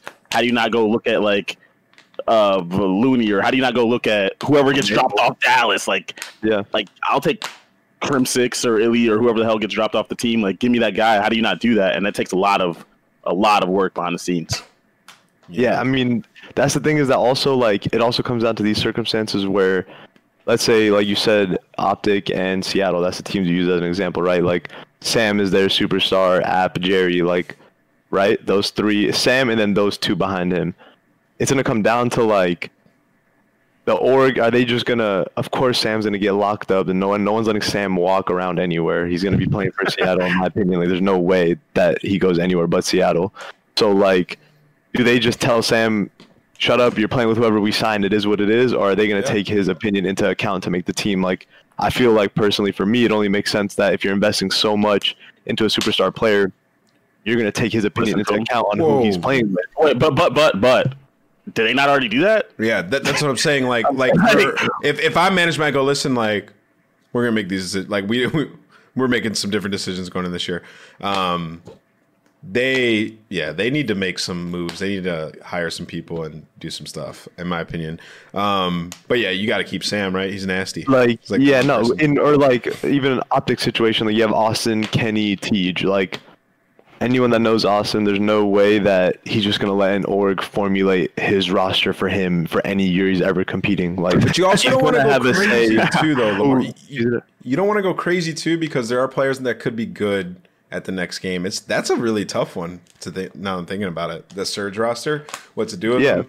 It's really tough. How much to pay that? Like, that's really I really. mean, they already have the thing is they already have their deal structured for next year Yeah. with everyone having a one plus one. But Shit, yeah. without with not knowing the salary cap and how it works, like, do you even keep them? Like, they just have probably such a bad taste in it's their mouth. just from the it's team. just such a risky situation because like bro like you can't just let Donk walk away like Yeah. to another team without having a very suitable replacement you can't let bro like But he's not that clown us desirable. Josiah. People talk about Jerry, but Jerry's Yo, good as hell at Bro, color. Josiah's people, great. I w- was crazy. Yeah. We were talking about it in a team speak one night, and I didn't even know this stat. And I'm gonna give Jerry some gas right now because like I f- kind of feel super disrespected. Just the way he got treated, like feels get, gets me disrespected to be honest. Because Crim literally told us in a team speak one night when we were all chilling. He looked up the stats or something, and before Modern Warfare, Jerry had the highest average placing out of any player besides like the Optic Dynasty members. How can you slander that person? That's insane. That's so much consistency. Well, hold on. just let that Slack person was walk getting away? Slack was getting slandered all of Black Ops Four, and I remember uh, we had to like go in there and be like, "Yo, Slack's Slack's been winning," you know? Yeah. I- it, Yeah, it's we had to say it's because of how he is, though. Like it, people, he's done it to himself. Realistically, I No, feel no, like I mean I get that you could not like someone, and you know that could delude your opinions about them. But like as an org, also like whatever happened this year happened. How can you look away from that type of consistency that he has on his resume? You can't just let him walk But away for free. also with Slack though, like nobody roasts Slack individually anymore. I, I think everybody just roasts the Surge. Like when I go on Reddit, it's just like Surge help Octane. Like I, I don't think Slack Yeah. is like straight up individual hate. I think it was really just Black Ops Four where he was getting fucking toasted. Um, what do you say? How did he do that to himself, Dan? Um, well, I'm more alluding to the fact that he's always talking about gentlemen's agreements. He's really outspoken on his stream and stuff, and he says shit. And I think the community hears it, and then they roast him, and then it just fuels the fire for them to keep going at him. Trust me, mean, I, that's do, just- I do the same thing. I do the same thing. So I know what I know that I'm contributing to it. Like I'm not an idiot. That's just the, that's just the thing of the COD community, though. It's like everyone knows that the way this community operates is pretty much like a hive mind. Like you could literally watch a broadcast of the CDL, and let's say you and let's say you say something like whatever it is, good or bad about a player, right? You just say something. Go on Reddit literally at any moment when that player gets talked about, they're gonna verbatim say what you say about that player and just post on the Reddit like, yeah, this is whatever. No, is yeah. actually, I disagree with that. If somebody else, Maybe if not I you, say, like if maybe- I say it, they're going to Reddit and be like, I fucking hate nameless. That's okay, okay, not you, whatever. way If different. Maven Merc or, The, or the point is, yeah, else, like, if, you if, get if my the broadcast point, says it, they will parrot it. Like eventually, You get what I'm they saying? Like that's just the way it works. Like any any narrative that the casters put out on the broadcast or the analysts or whatever gets put out on Twitter by big personalities, that's a narrative that automatically, whether that supporter knows anything about this person or not, they're like, oh yeah, yeah, no, that's true. Boom, that's it. That's that person's narrative, and it just sticks with them. Period. I don't know. I don't know the if I completely. Uh, I I think a lot of the. I think the community forms their own opinions on people. I don't. I don't think it really like for the most part, and I think that they they run with it when it get when it gets on that Reddit. I'll be honest. I really think that's what happens because I go in there and I see shit that I haven't even heard anybody say, and they're they're they're talking about it on Reddit. So I don't know if it comes straight up from a cast or a segment. Maybe like opinions on a show, like the Shotzzy thing on the show, where I said that and the contestant the point. But I don't know if that happens from the broadcast. I don't think I don't necessarily agree with that. It's probably No, I'm not, at I'm, not, times. I'm not saying that it's the, only the broadcast's fault or anything like that. I'm not trying to point fingers at them. What I'm my whole point of that topic is that the way this community works is that whether it comes from the broadcast, someone that they like on Twitter, whatever it is, anywhere where they get any COD information, the second one narrative or one fact gets said about a player, that becomes that player's narrative, and it is so hard to break in this community because that just it gets attached to them right away. Hold on, yo, Slack put or the quote no SMG star on the surge. That's fucking facts though. But that is facts in this game, though. That is facts. So like, how how are you? Yeah. How how is that? Like, our, we were actually in the team speak, like uh, me and a couple of the other talent, and we saw you guys complaining about that, and we were just like, it's facts. There's no SMG star on Surge. Why are they complaining about that? Like that's that is actually a literal fact. And uh, like for me, that's not the community running with it. That's the community realizing that this is legit. Like there's like that's true, and they and they talk about it. Um, so yeah, I guess I disagree with you, but I obviously there's influence with anybody. If a big pro says it, or if anybody on, on broadcast says it, obviously they're going to influence their own fans or CDL fans if the fan agrees Yeah. with it. Um, but yeah, I mean, I the big like for just the Seattle situation that you're like talking about, like the reason, because when pros look at it, they're like, okay, because we always talk about stuff obviously in TeamSpeak. I was talking with Jerry the other night in TeamSpeak. I hope he doesn't care that I'm saying this. Is like, it's a true fact that like, let's say I don't remember the exact stats, right? But let's say Jerry or App, they have like probably like 0.9 something's like close to a one, right? there's other players that are on other teams that are winning their matches that are dropping those same stats, and people are like, "Wow, this kid's really good," but because their team's just doing bad, they're dropping the same stat or whatever it is. It's like, damn, that kid's ass. But it's like, yo, one of your players on your favorite team is dropping that stat, and you're like, yo, he's nasty, bro. Like, look at that shit. But because they don't win or lose the game, like, they're like, oh, this guy's just ass. You get what I'm saying? Well, That's why mean, don't I just this- I, I guess I don't understand I don't think the. that people think that Jerry's ass. I yeah, think don't came think in saying that Jerry's just very their good. team. People think their team sucks because they do suck. No, no, but I'm not. I'm not here to defend just the surge or whatever. I was just using them as the example of like this whole dynamic that pros I guess I just don't understand the the argument here. I I, I don't truly because like Surge is not good. If people are saying that Surge sucks, it's true. Like if, if we're like we're using them as an example, so I don't I don't understand the argument. Like if, if you say like Did- like did if you you're not get my point?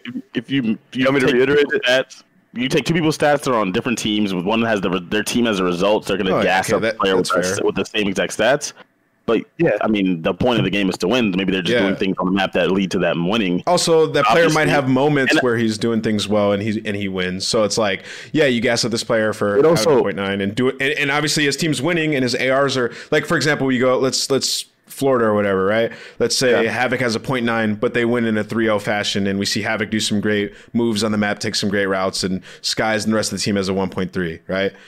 We get and somebody gasses up Havoc from a moment he had and like he's just making the right plays and they won.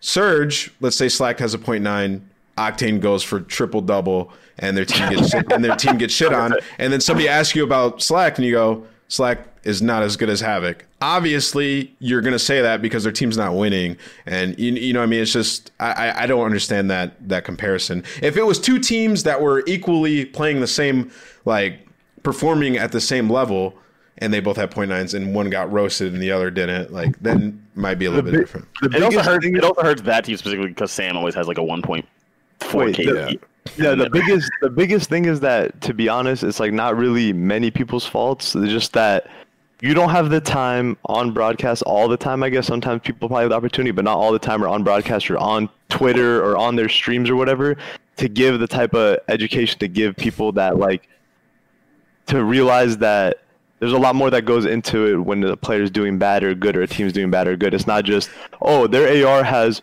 a 1.1 instead of a 1.4. That's why they're losing. Or their sub player has a 0.9 instead of a 1.1. That's why they're losing. It's like, bro, people that are talented are gonna do good when their team system is good. When their team is playing good, the players are gonna do good. Oh, when the oh, yeah. team's not playing good and the team's just playing the game wrong and bad, doesn't matter how good you are, you're gonna end up doing bad. You know what I mean? Yeah, it- And it's just on the viewer it's on the viewer to that that should be just hard to get translated. That type but- of education to like teach people all of that. So it just comes down to a face value scenario where it's Or- like, oh, just look at the blank numbers and say ass or not ass. You know? For something like that, though, you need more than like. I guess that would be like the analyst segment of a of a thing, but you need more than Yeah, like we don't we don't even have that right now, by the way. like so I guess Yeah, guess no, uh, no, of some people course. like uh like some people go afterwards and break down the games and talk about like certain plays. You can Yeah. do that. you don't have time for that on a broadcast. Of course, yeah, that's what I'm saying. That's Well, what we don't have a. We actually currently in our broadcast don't have a post game analysis segment with the way online works. Usually, we would go straight to a desk and have analysts do post game analysis. We don't have post game analysis. It's all pre game predictions, and then we go straight into the next match to get. No, yeah, of course. That's what I'm saying. Like, you can't like. It's not only the production or anyone's fault or whatever it is. It's just something that we as a community, I would hope, will start to learn and grow as the years go on through the CDL. Because right now, like that base level of pod knowledge isn't really there for like much of the community. And I think as the years go on and people start getting more and more educated about it, these opinions will arise like more clearly. Yeah, I think Reddit is a lot of like memes and and funny and and rage this year. Um, but in other years, there has been some good stuff on the Reddit, and our fa- like I feel like at least our Reddit and core fans they know more than we give them credit for at, at most of the time. And uh, this year, though, it's been a lot of memes and stuff because of how the game has been and switching to online. So I think you know maybe that's why it's manifesting, and you guys are talking about it in like in the team speak and shit like that because Yeah. everybody shares that same opinion about the game, and that's probably what it's like. Um, I mean, I think Yeah, it no, also- no, it of also falls to like the developer to make sure there's a way for the players to play. If you play a game at a high level, like I put, if you understand how the game is played, you understand the plays that people are making. And right now, there's no way for people who aren't either top AMs or pros to even play the Right, game like how you guys yeah. play the game. The Yeah, CDL 100%, playlist doesn't yeah. work, so they can't they can't possibly break down a play like a guy getting Yeah, yeah. you picking up something that that you can pick up if you played the game that you don't need someone to tell you like And I will Yeah, also say this. Lamar, because this is might have never been said to you before, or any uh, you know, any other COD pro in the chat. Um, think about it like this: I'm sure in every other sport, right, in every other sport that you can think of around the planet, every pro player in all those sports wishes the fan knew the game like they did, but unfortunately they don't. So fans are gonna form their own opinions. They're gonna run with things that might not be exactly what you or the rest of the pros agree with, but that's just how it is. I think I realized that like right when I quit playing. Um, I realize that's that's. I'd, what it was if they if they knew the game as good as me, I wouldn't have a job. Of course, they're not going to know. But, but, but what I'm saying is you, You can't know what I'm expect them. Like- you can't expect like- them to to to accurately judge players because they don't know it like you do. So that's like that's something that people always talk about. Like you guys, you, you guys are idiots. You don't understand. This player's this good. Like they're not gonna understand it. I personally wish, to be honest, and like I I don't want to make this like a whole segment of me just wishing things that were improvement on the broadcast or whatever. But like I watch a lot of COD, bro. I watch every VOD. Even if I miss a match, I'll watch it back. Whatever it is, I watch every broadcast that any the CDL puts on or CWL, whatever it is. I don't think I've heard one time uh, an analyst or a caster or someone say something along the lines of, "Yeah, these players are really good. The team's performing bad," and maybe these players are doing bad because their team just isn't good or what like and they need to get learn how to play the game and these players will perform better or whatever it is. It's always always at any time whether there was a live event or an online event the topic is look at his stats.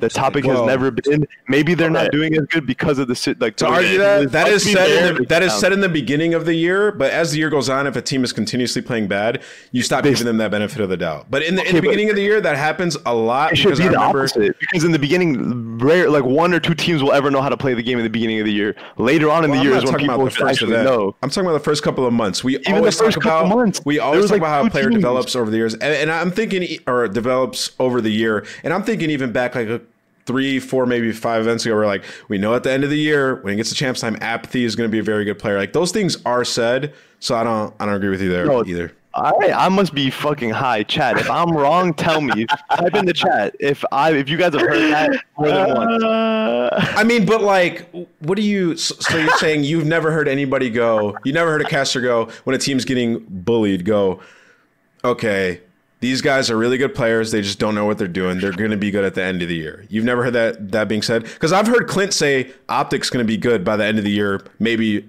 50, 60 times throughout the course of this year. Is that not true? I don't know. I'm looking at all I'm doing is I'm looking at the chat right now. I see is right, right, right. I'm Well, right, right, cour- right, right, right, course, right, right. Of course, these are the same people you were just condemning, by the way, the fans. Nah, I love So, those. I so now, now, now, you love them though. But you see what I'm saying though? Like, do you disagree with that? How many times has Clint said Optic is going to be good by the end of the year? It happens a lot. So like, I just feel like people aren't given, are, like you, you're saying, shit and you and you specifically, Ant, I don't give you a lot of the benefit of that that I give some of the other casters because you know, you should know more about the game than anyone on that that's broadcast. fair. That's ab- that's I that's expect you to bring fair. up. I expect you to bring up some of these points when you can, but I feel like you don't. Well, we'll Listen, we'll try to and change people that. don't care to hear that kind of stuff, and there's no way for them to actually understand it or know what's going on. I, I don't really, I don't really, I see what you're saying, Lamar. I get your point, obviously, but I just want to know if I'm making sense or I'm being delusional. No, no, no. I get what you're saying. You want no, no, no, Lamar. You want people to not shed a bad light on certain players who don't deserve it. I completely understand that. And I'm I- not against scrutiny. I don't want to come out like, oh, why are people talking bad about these players or this and that? Like everyone's good, everyone's that. Like no, the fact of the matter is not everyone's good. There are people that are bad. There are people that are underperforming. There are people that are overperforming. Whatever it is, that's all true narratives. But there's also a narrative that I feel like needs to be talked about. Sometimes in the cases where it does apply is where okay, these players are good. You could tell that they're talented players, whatever, whatever. They're just playing the game wrong, and that needs to come from they need to figure it out, whatever. But I feel like that narrative that I just said, the one where they need to learn how to play the game and then X, Y, Z will improve, is like one percent of the time when it's actually like a larger portion than what's actually shown. I I, I agree with that.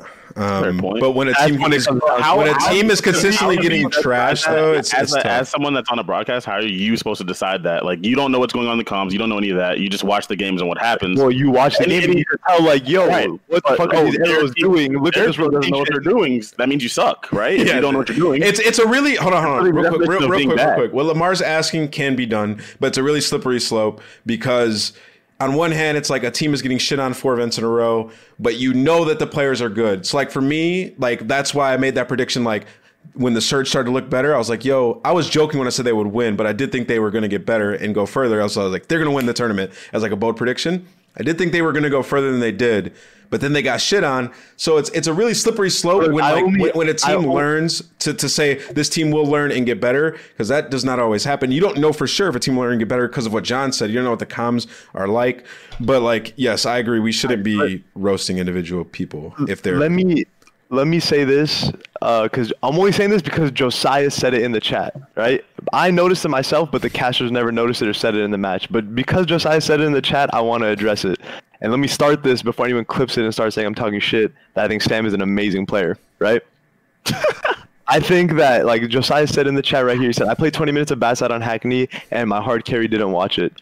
Sam is an amazing player, but if you watch their matches back from the last weekend, both times on the break off of good side of Hackney Dom, they won their fights in B. The other team ran up mid and entry their AR players and got the flip right off the rip in the first 20 seconds onto the bad side. And now they're running around getting shit on for the next five minutes, spawn trapped. okay. But it was not even mentioned one time. Like, damn, this person that's their 1.5 that So- needs help That's crazy. So, I mean, so, so, hold on, no, no, let me talk to Let me, You know, let me say something. Let me say something. problem with the Lamar, Lamar, you're wrong. Lamar, you're wrong. At the end of the last contestant of the point episode, I literally said Sam was overrated by the community. At the very end of the last contestant not- of the point on, hold on, hold episode. I said that, and I brought up things, and I brought up things like that. This has nothing to do with just Sam. I'm using that as an example because Jerry brought it up. Well, You no, get what I'm saying? well, no, but but what I'm saying is like The- that happens, but people choose to like not really. Well, to be fair, they also don't have, and already said they don't have a a post match analysis segment. Alright. you don't need a you don't need a post match analysis. You see it happen Well, in you the can do game. it during the oh, game. Oh well, then you're, oh well. I mean, th- that also happens super fast, and you guys are also paying attention and watching the shit back and watching it on a different level than they are. They're literally casting what they see. They're casting whatever the observer ca- like picks up for the most part, and calling off of mini map what they see. Like they don't exactly have. They don't have all the information that you have. They don't play the game all the time like you do. They're not going to be able to pick up all the stuff, especially in the think I game like really, W. I strongly disagree with this sentiment that a lot of the pros in the chat are share. Um, I think that it is it is represented pretty well um, when a team's bad and like we know that players are good on that team. I think it's represented well. I, I, I disagree with you guys completely. App, Slack, all of you. Like your team is just not good. Like there's nothing to be said other than that your team is just not good. Like it, that's it's simple as that. I, strongly disagree. I'll try to hold back. But like Surge's ass. Like there's nothing else to say. Like, it, it's true. And like Sam is the player who is performing, and people are going to talk about that. In any sport, if a team is ass, with the Cowboys, for example, there are people who go, they have so much talent, but they they can't seem to win. That happens, bro. Why are you bringing up the Cowboys? Like, because you're a Cowboys fan. But I'm just saying, like that happens, and like for for the casters in particular, like I I agree. Like things happens that people miss. Sometimes that happens in sports too. They're gonna miss things sometimes. Like that's just how it is. Um, but in post, you can go and you can break that down. But yeah, I disagree with with Slacked and App's assessment. I think that I mean, that's fine. You could disagree with them. Don't even pay attention to what they're saying right now. My whole discussion is like those little moments like that. I feel like need to be talked about more in games. Like you're on the good side of a Hackney Dom, and you guys are getting entry for the flip right away, and now your teammates are getting spawn trap for the next five minutes. Uh, that should be like a holy shit! Look at the big mistake this person I made. just Oh Joe my do that all the time. I, I feel like you're not giving the, like like the the chances and the Joes of the world crap. I feel, I no, they do, do it. They do it. I'm not saying they don't do it. I'm not. I never said they do it zero percent of the time. You're saying that they just misses they something. don't, they don't do it all the time. I, I mean, like there's been times where I I- watched it, like I hate, I hate that this has become like a me trying to critique the broadcast type of uh, podcast. That's not what I want to do at all. But they do do it. They do it. But they're But just what you're hoping is that there was there was like a like a segment A that, that that that was formatted around those moments to educate the viewers. Yeah. what you're saying. I I agree. what- I agree. what We're other- fi- we've been fighting that fight longer, too. I think Yeah. what lo- other longer established sports have, like baseball has it, football has it inside the NFL, baseball tonight, where they have like full hour shows where they actually break stuff down to try to like where they can actually take the time and break stuff down. You don't just don't have the time, and you're gonna miss stuff at the time. Well, what You- is it? In- wait, John, exactly. was it inside baseball? Like it's like three It's, it's, viewers. it's baseball. What's up? No, inside baseball baseball. It's an It's inside baseball baseball. Okay. No, exactly. You are right, and they, they do do it all the time. But like you said, they people do do it all the time. But like you said, when you're casting, I've never casted before, so I don't know. But you're bound to miss things. Like we, when I'm watching it, I'm not paying attention. I'm just looking at the mini map. I'm looking at the game, and I'm noticing everything. When you're casting, you're obviously gonna miss things. But I think that, like you said, those moments should go back in between the dead zone of dead time of games or whatever's going on. Something could be figured out. I don't know. It's not my job to figure out when's the best time to do it.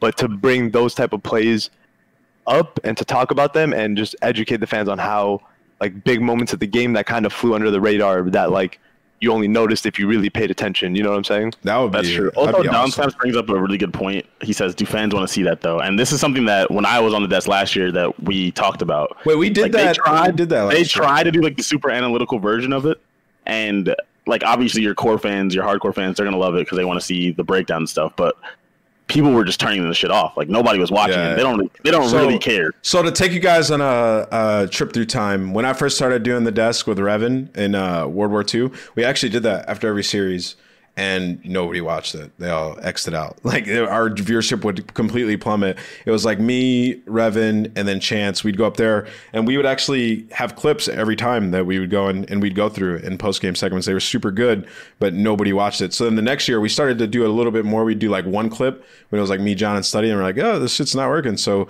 it ended up changing and changing and changing. And now we're at the point where we don't even have a, a post game segment, which will end up that's because of online, but that'll end up getting fixed going into next year. But yeah, I mean, I, I agree with you there. I think. Um, yeah, I mean, if they don't want to watch it, then I understand what, like, whatever's going on. But that's just the things that I'm venting right now and talking about is like just hopes that we have as players to improve just overall health and state and you know education. So to rewind, Lamar, to rewind to the core of this, the point of this is to do what to paint certain players in a better light and not even just players like i don't even because like i said i'm not here to say don't scrutinize us don't whatever like i understand that all of us are under a magnifying glass a microscope like we are going to be scrutinized we're going to be praised all of that like that's going to be there.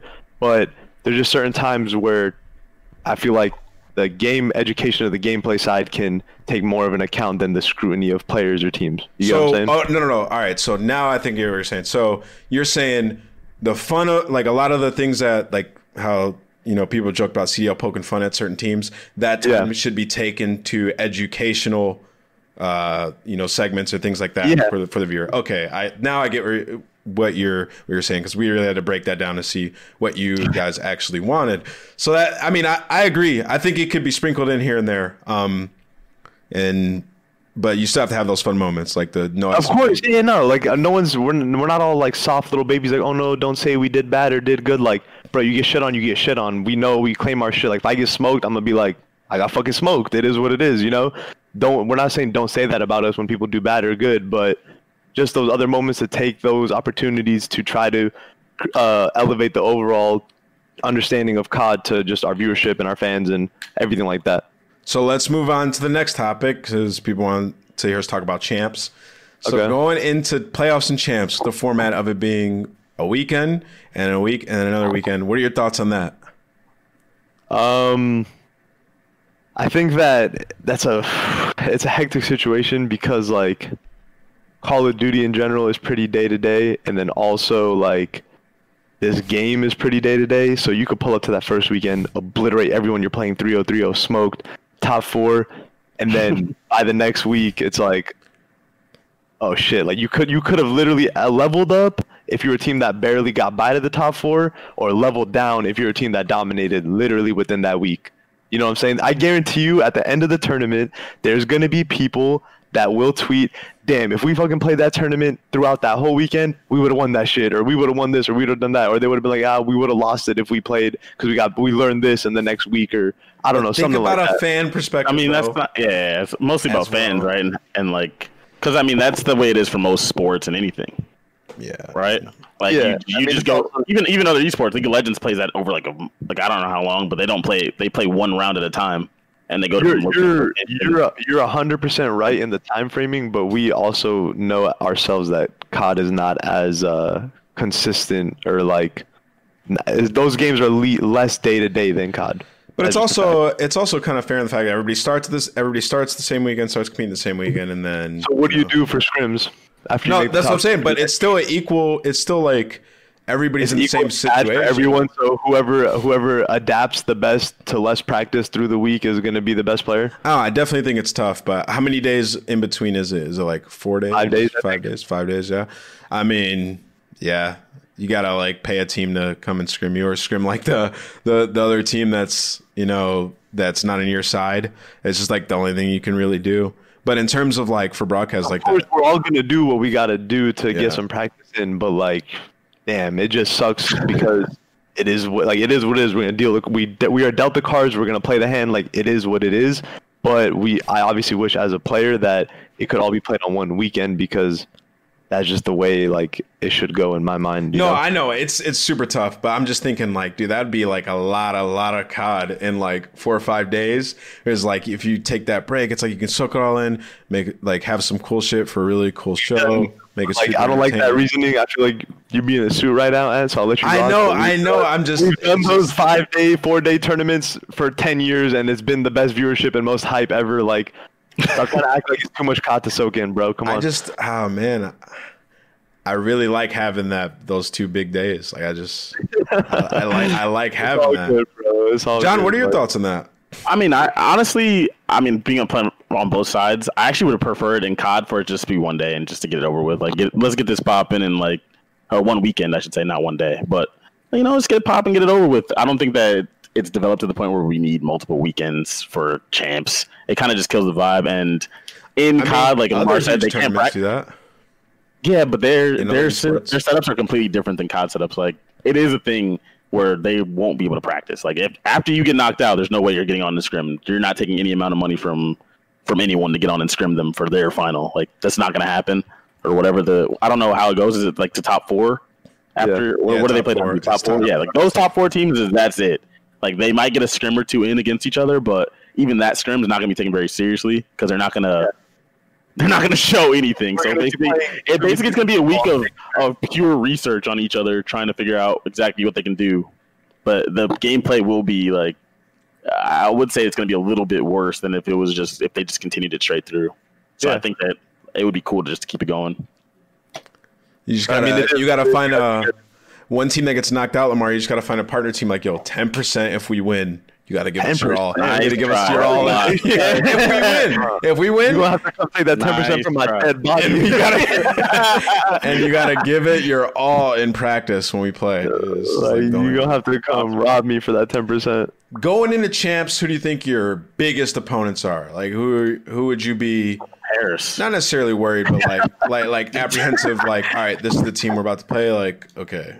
Um, I mean, I can't really tell you there's any team where I'm like, oh my god, we play them or whatever. But I can just tell you what I th- who I think the best team is right now. I think Dallas plays the game the best right now.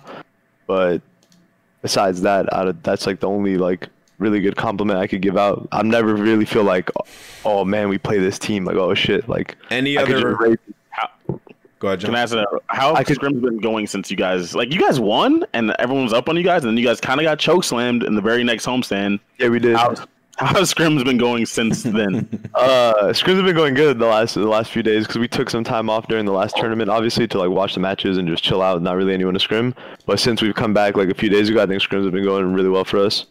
Obviously, there's hiccups here and there for whatever, but that's just all a part of the process. But we've been winning uh, a lot of maps and you know been doing some good practice. Thank you for five gift to machete. Appreciate it. Um, with like, are there any teams in the top four that you are like that people regard as top four that you're just completely just not worried about? Stop trying to get some freaking bait out of me, bro. I'm just wondering, like, is there is there a team? Is there any teams you're just not worried about? Nah, I mean, nah, bro. I'm worried about everybody, bro. Don't treat treat everyone as a threat. Bottom four, top four, it don't matter. You got to treat everyone the same. I mean, these are just. I mean, we're nearing the. Lamar's been practicing these answers, bro. We're nearing, so Soon now. I've been having training, bro. Come on. for you guys to understand, chat, we're nearing the end of the episode. In the beginning, Lamar was like, "Yo, guys, don't set me up." So now, after our long conversation, I'm asking him some some random tough questions. Um, but I think we should probably start the call-ins here in a, in a second. So we have a bunch of people waiting. Um, Wait, Lamar, Lamar, who's the worst starter in the league? Come on, Here it bro. Are you What? trying to get me in trouble? I'm not trying to get you in trouble. All right, all right, all right. In your in your opinion, who which starter in the league would you not want to play with? So it could be multiple factors. Maybe he's not the worst player. I mean, clearly it's Trey Zero, right? no, Uh, no, no, no, no. definitely not Trey. I'll take Trey over a lot of players. in. Look, there is someone. I feel you know who it is, John, but I'm just not gonna say it, bro. If people have Wait, been in why? the league recently, they know exactly who it is that I would never want to play with. Wait, what? Why? I'm not aware of this. Who is it? Don't worry about it, bro. Next question. All right, all right. Who, who's the most underrated starter in the league? Uh, Asim. Asim. These guys. Nah, I can't say. Hey, that. is it the, yo, it's my my Middle Eastern brother, bro. Shout out Palestine, baby. Let's go. We gotta stick together, bro. There's not a lot of us in COD. It's crazy. Um, so I agree with that. It's not Slack app. It's not underrated. no, All right, who's the most, all right, Lamar. Who's the most overrated player? Not the worst. Overrated.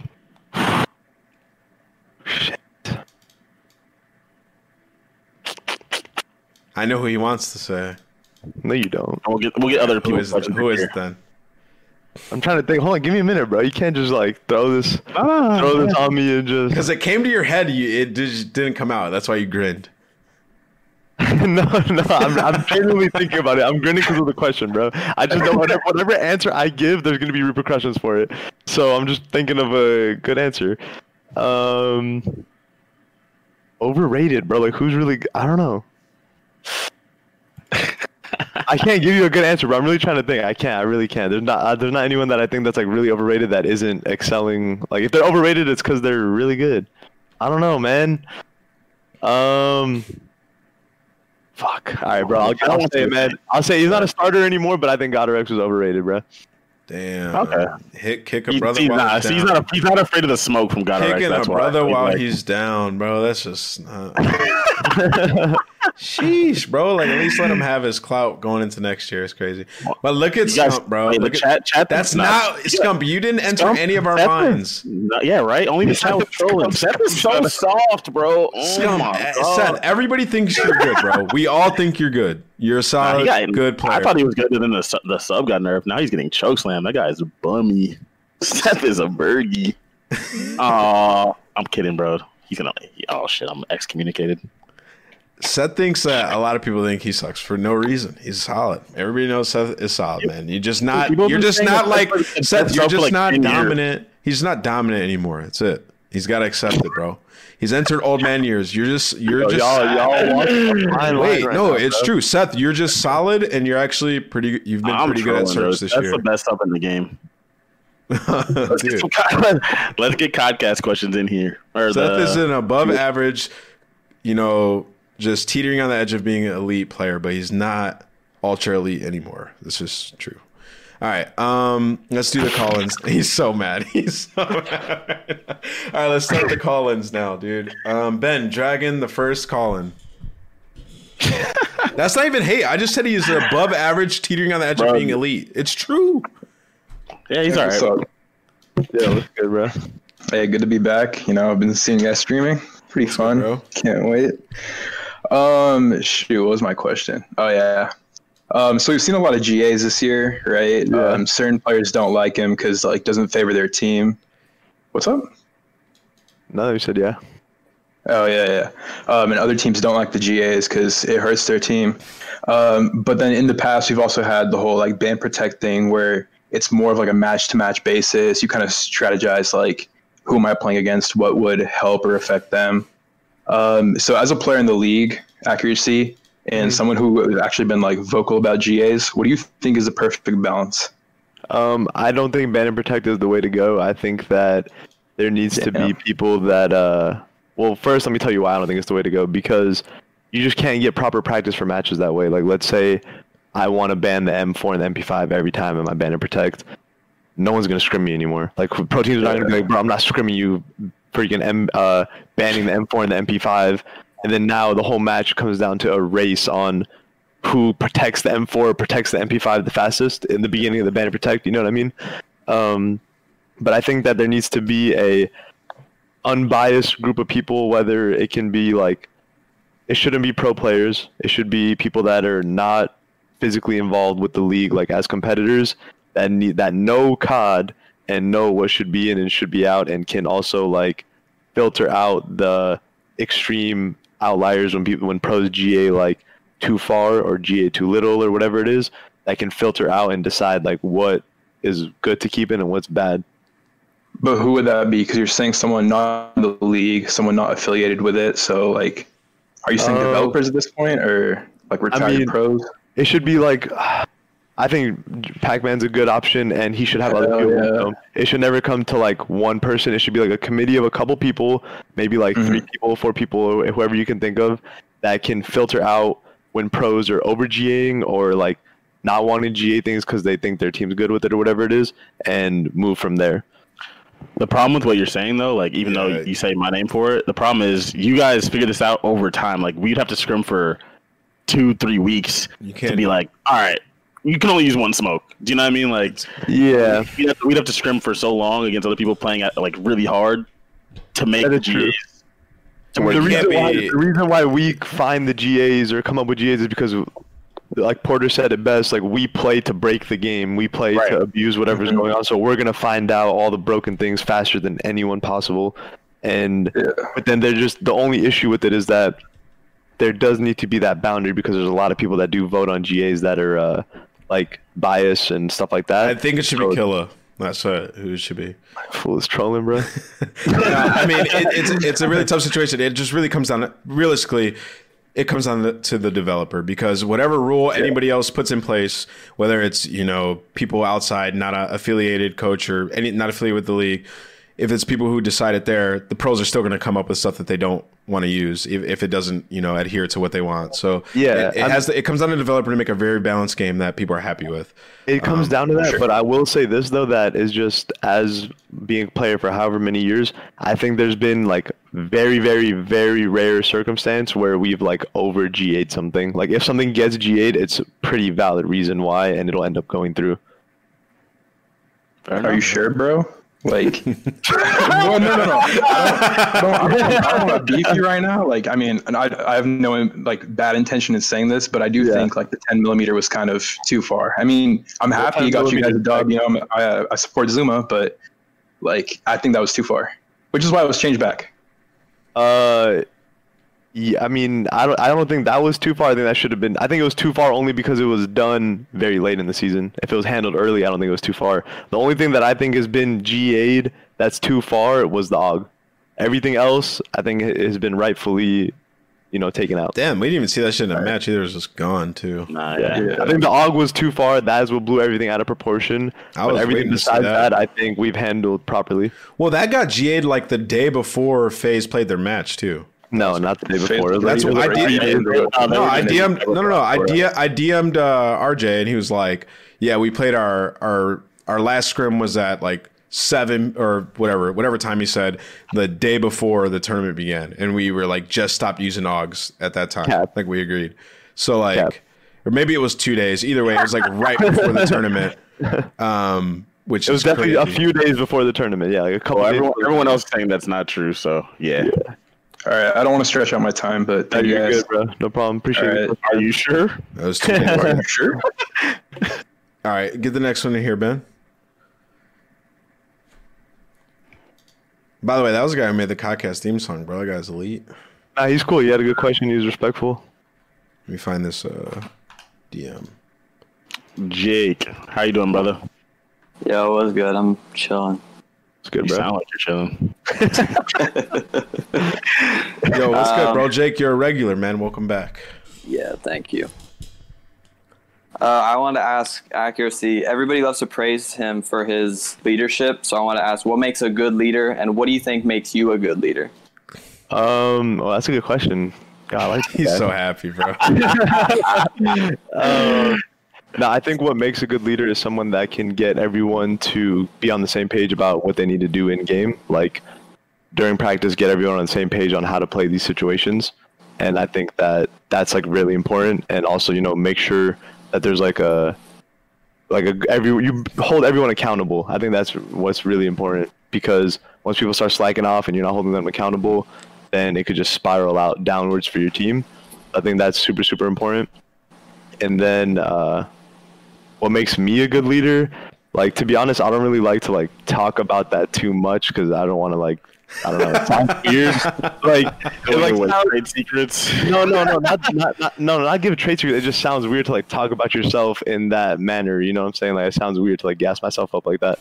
But um, I think that just the biggest thing is just always trying to push my teammates to be better, uh, hold everyone accountable, and try to perfect the game uh, and take the game uh, very seriously in a way that I feel like most people don't take COD. And I think that really helps the teams that I'm on. All right. I to, to add to this question, so me and you teamed, we would yell at each other nonstop, like, but it was always to get better, right? How important would you say it is to have teammates that you can actually just talk to, like, bluntly, and say whatever you need to say? I think 'Cause it's know very people important. Like, just says what he's saying, but it's always to get the team better. Super rare, dude. I think I think it's super super super super important because if you have to sugarcoat everything, uh, then it's just you're not gonna get the point across. Sometimes, like sometimes it is gonna be cut and dry. Sometimes it is gonna be blunt, and sometimes it is gonna be uncomfortable. Like you have to be if you want to be the leader. If you want to be a leader on your team, you have to be okay with confrontation. You have to be okay with discomfort, and you have to be okay with having those uncomfortable conversations. And that uncomfortability is what's going to bring greatness out on the other end. And I think that's super important that people need to like get past that whole it's just vibes and vibes and whatever. Like nah, like there needs to be some of that competitiveness, some of that like bluntness that's gonna bring change after the vibey way. That doesn't- vibe thing got big in like jetpack games, anyways. And then people, Yeah. we just need the vibes because you really didn't It was have like to. overcome AW because you didn't even have to practice. Show up and hit some shots. Yo, Jake, thank you for the question, man. Appreciate it. Thank you. Appreciate you, Jake. Let's go, Ben. Drag the next one. Where's shout out Illey at? Yo, Alex, Alex Sherrod, what's up, man? Where you from? Hey, what's good, bro? I'm from New Orleans. How y'all doing? Oh, doing What's good, great, brother? man? What's your question? All right. Let me go ahead and ask my question. All right, so y'all have been in the COD scene for like quite a long time, pretty much like from the start, esports Oh, wise. six, bro. Long And you've time. seen that uh, the Optic slash Hector organization has been the most popular team throughout all these years. Obviously, that doesn't play into the, the factor of their skill, but we've seen that these players in that org have a sort of a, a leg up compared to other players when it comes to like streaming, YouTube, uh, shit like that. Meaning, uh, almost other players have to work harder to get an online presence for themselves. Like we've seen Dash get like 1,500 subs in like 90 days, some shit like that. So my question is, uh, which one do you think is a bigger reason for that? The diehard old Optic fans that don't give the time of day to other players and teams, or all the other orgs that don't publicize their brand and players like Hector does?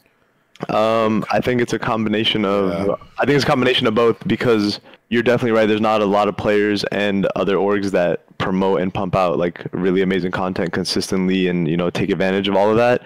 And then there's also the fact that Optic, Optic just like you said has those biggest players. Like they had Nade, they had Scump, they had the Dynasty that went through and you know dominated. So they gained all those fans uh, early, and they've been there for so long and so consistent with their competitive performance and the content and you know their likability and all of that that why would they need to become fans of other people when the fans they became fans of however long ago have been consistently great and producing good stuff for however many years Yeah. Yeah, I mean, there's nothing to take away from from Hector and what he's done. They've yeah done they've done amazing they've things done they've done something absolutely amazing. It's like, so, but when you say like other people haven't done it, it's because the new guys that go and join that team, they just turn on their stream and all of a sudden they're just blessed.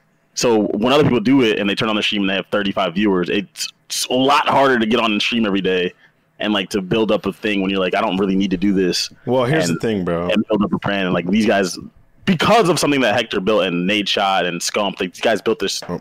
like a long time ago. They've earned that, and then I guess the rundown, the runoff from that is they bless other people that join that organization. yeah it's Yeah. trickle down juice They Yeah. did it at the right time. They saw like an opening, what Hector did, and, and those guys, and they they did it at the right time when other people weren't doing it. And now there's a ton of people pr- creating content and stuff like that everywhere. Everybody is following the initial format that they were, you know, sort of the pioneers, and and you know that fan base didn't leave. A lot of those guys grew with them, and it just expanded, expanded. As you know, when you're exposed to more people, it's like a spider web. It's gonna it's gonna grow. So. That's why they when you join them, you're going to immediately see a bump because you're playing with Scump, who has millions of subscribers, and FormaL is a huge star, and underneath, you know, that Hector bubble, which is just massive because of what they did.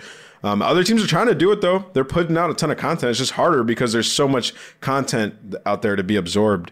I mean, like I I, th- I thought Rokkr what they were doing was cool, like their videos in the beginning, but it's it's really hard, bro. Like it's it's tough. The, not as easy as it used to be. so yeah just the thing is that so far they've they've done it the best for the longest so it's only right that they have the most fans and Yeah.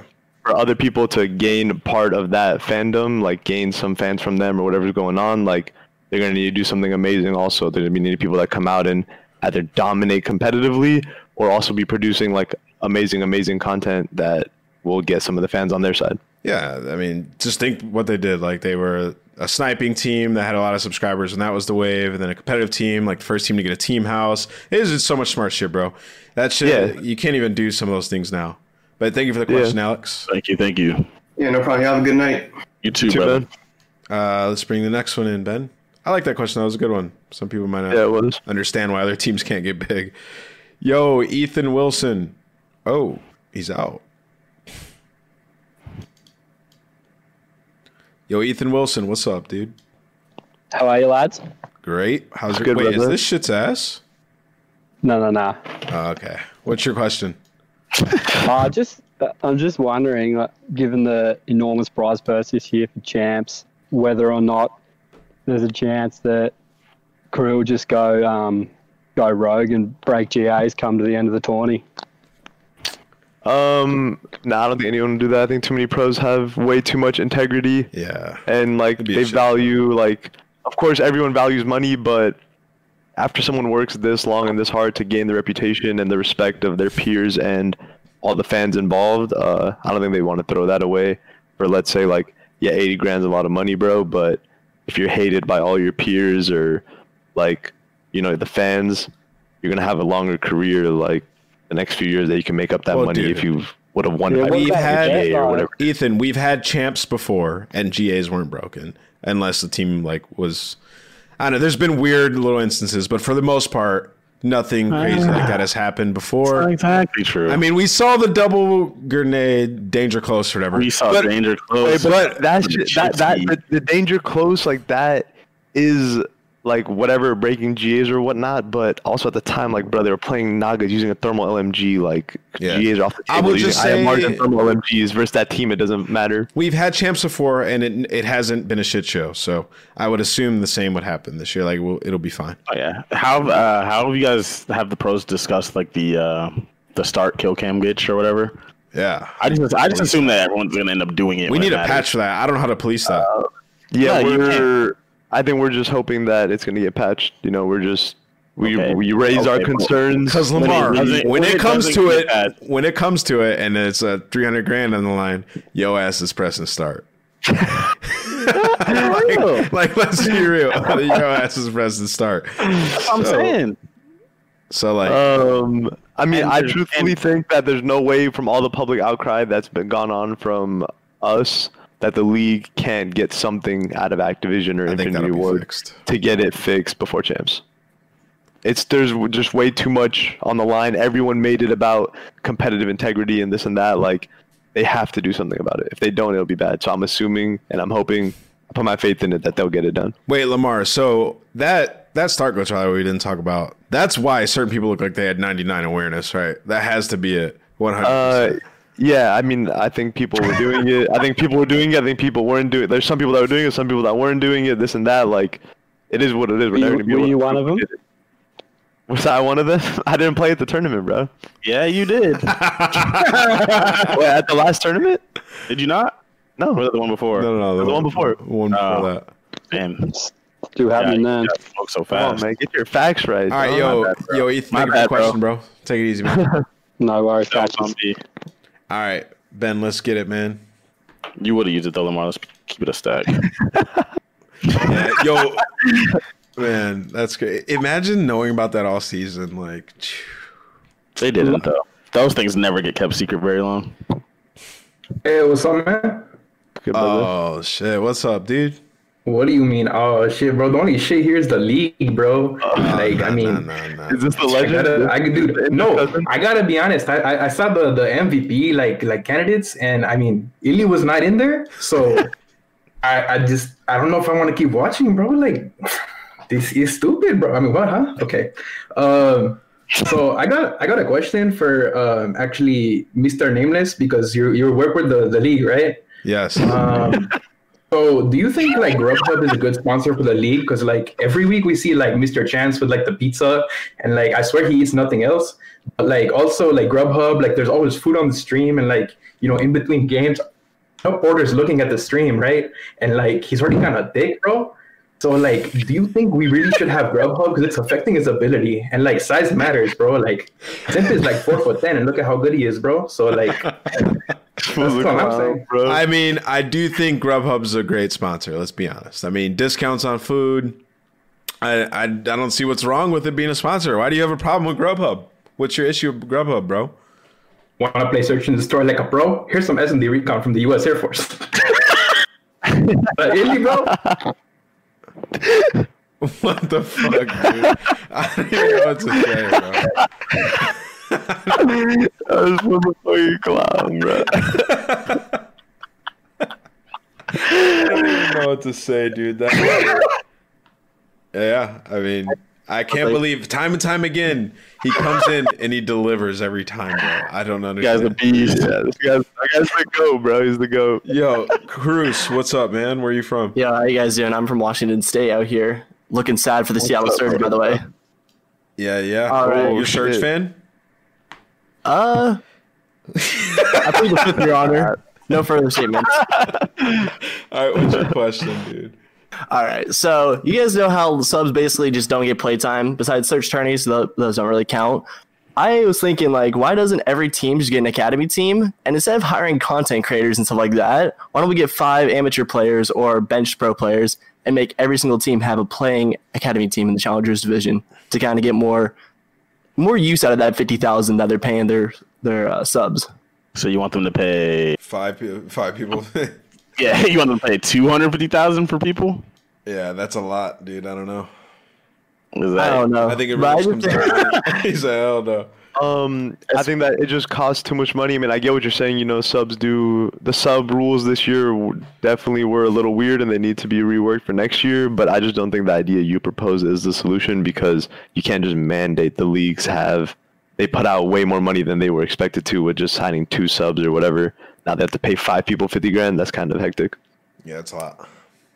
And there Yeah, has to be but, like, guaranteed minimums for people. Yeah, no, there's solutions. There's solutions, but I just don't think that that is the solution. but there's definitely solutions. I mean, the obvious solution is let the subs play. There's no reason the subs should not be able to play. And let's if and if he has to come to the pro team, it's just this It is what damn it team's is. chalk. It is what it is. Like, right? like, Yeah. Smoke like you guys smoked. It is what it is.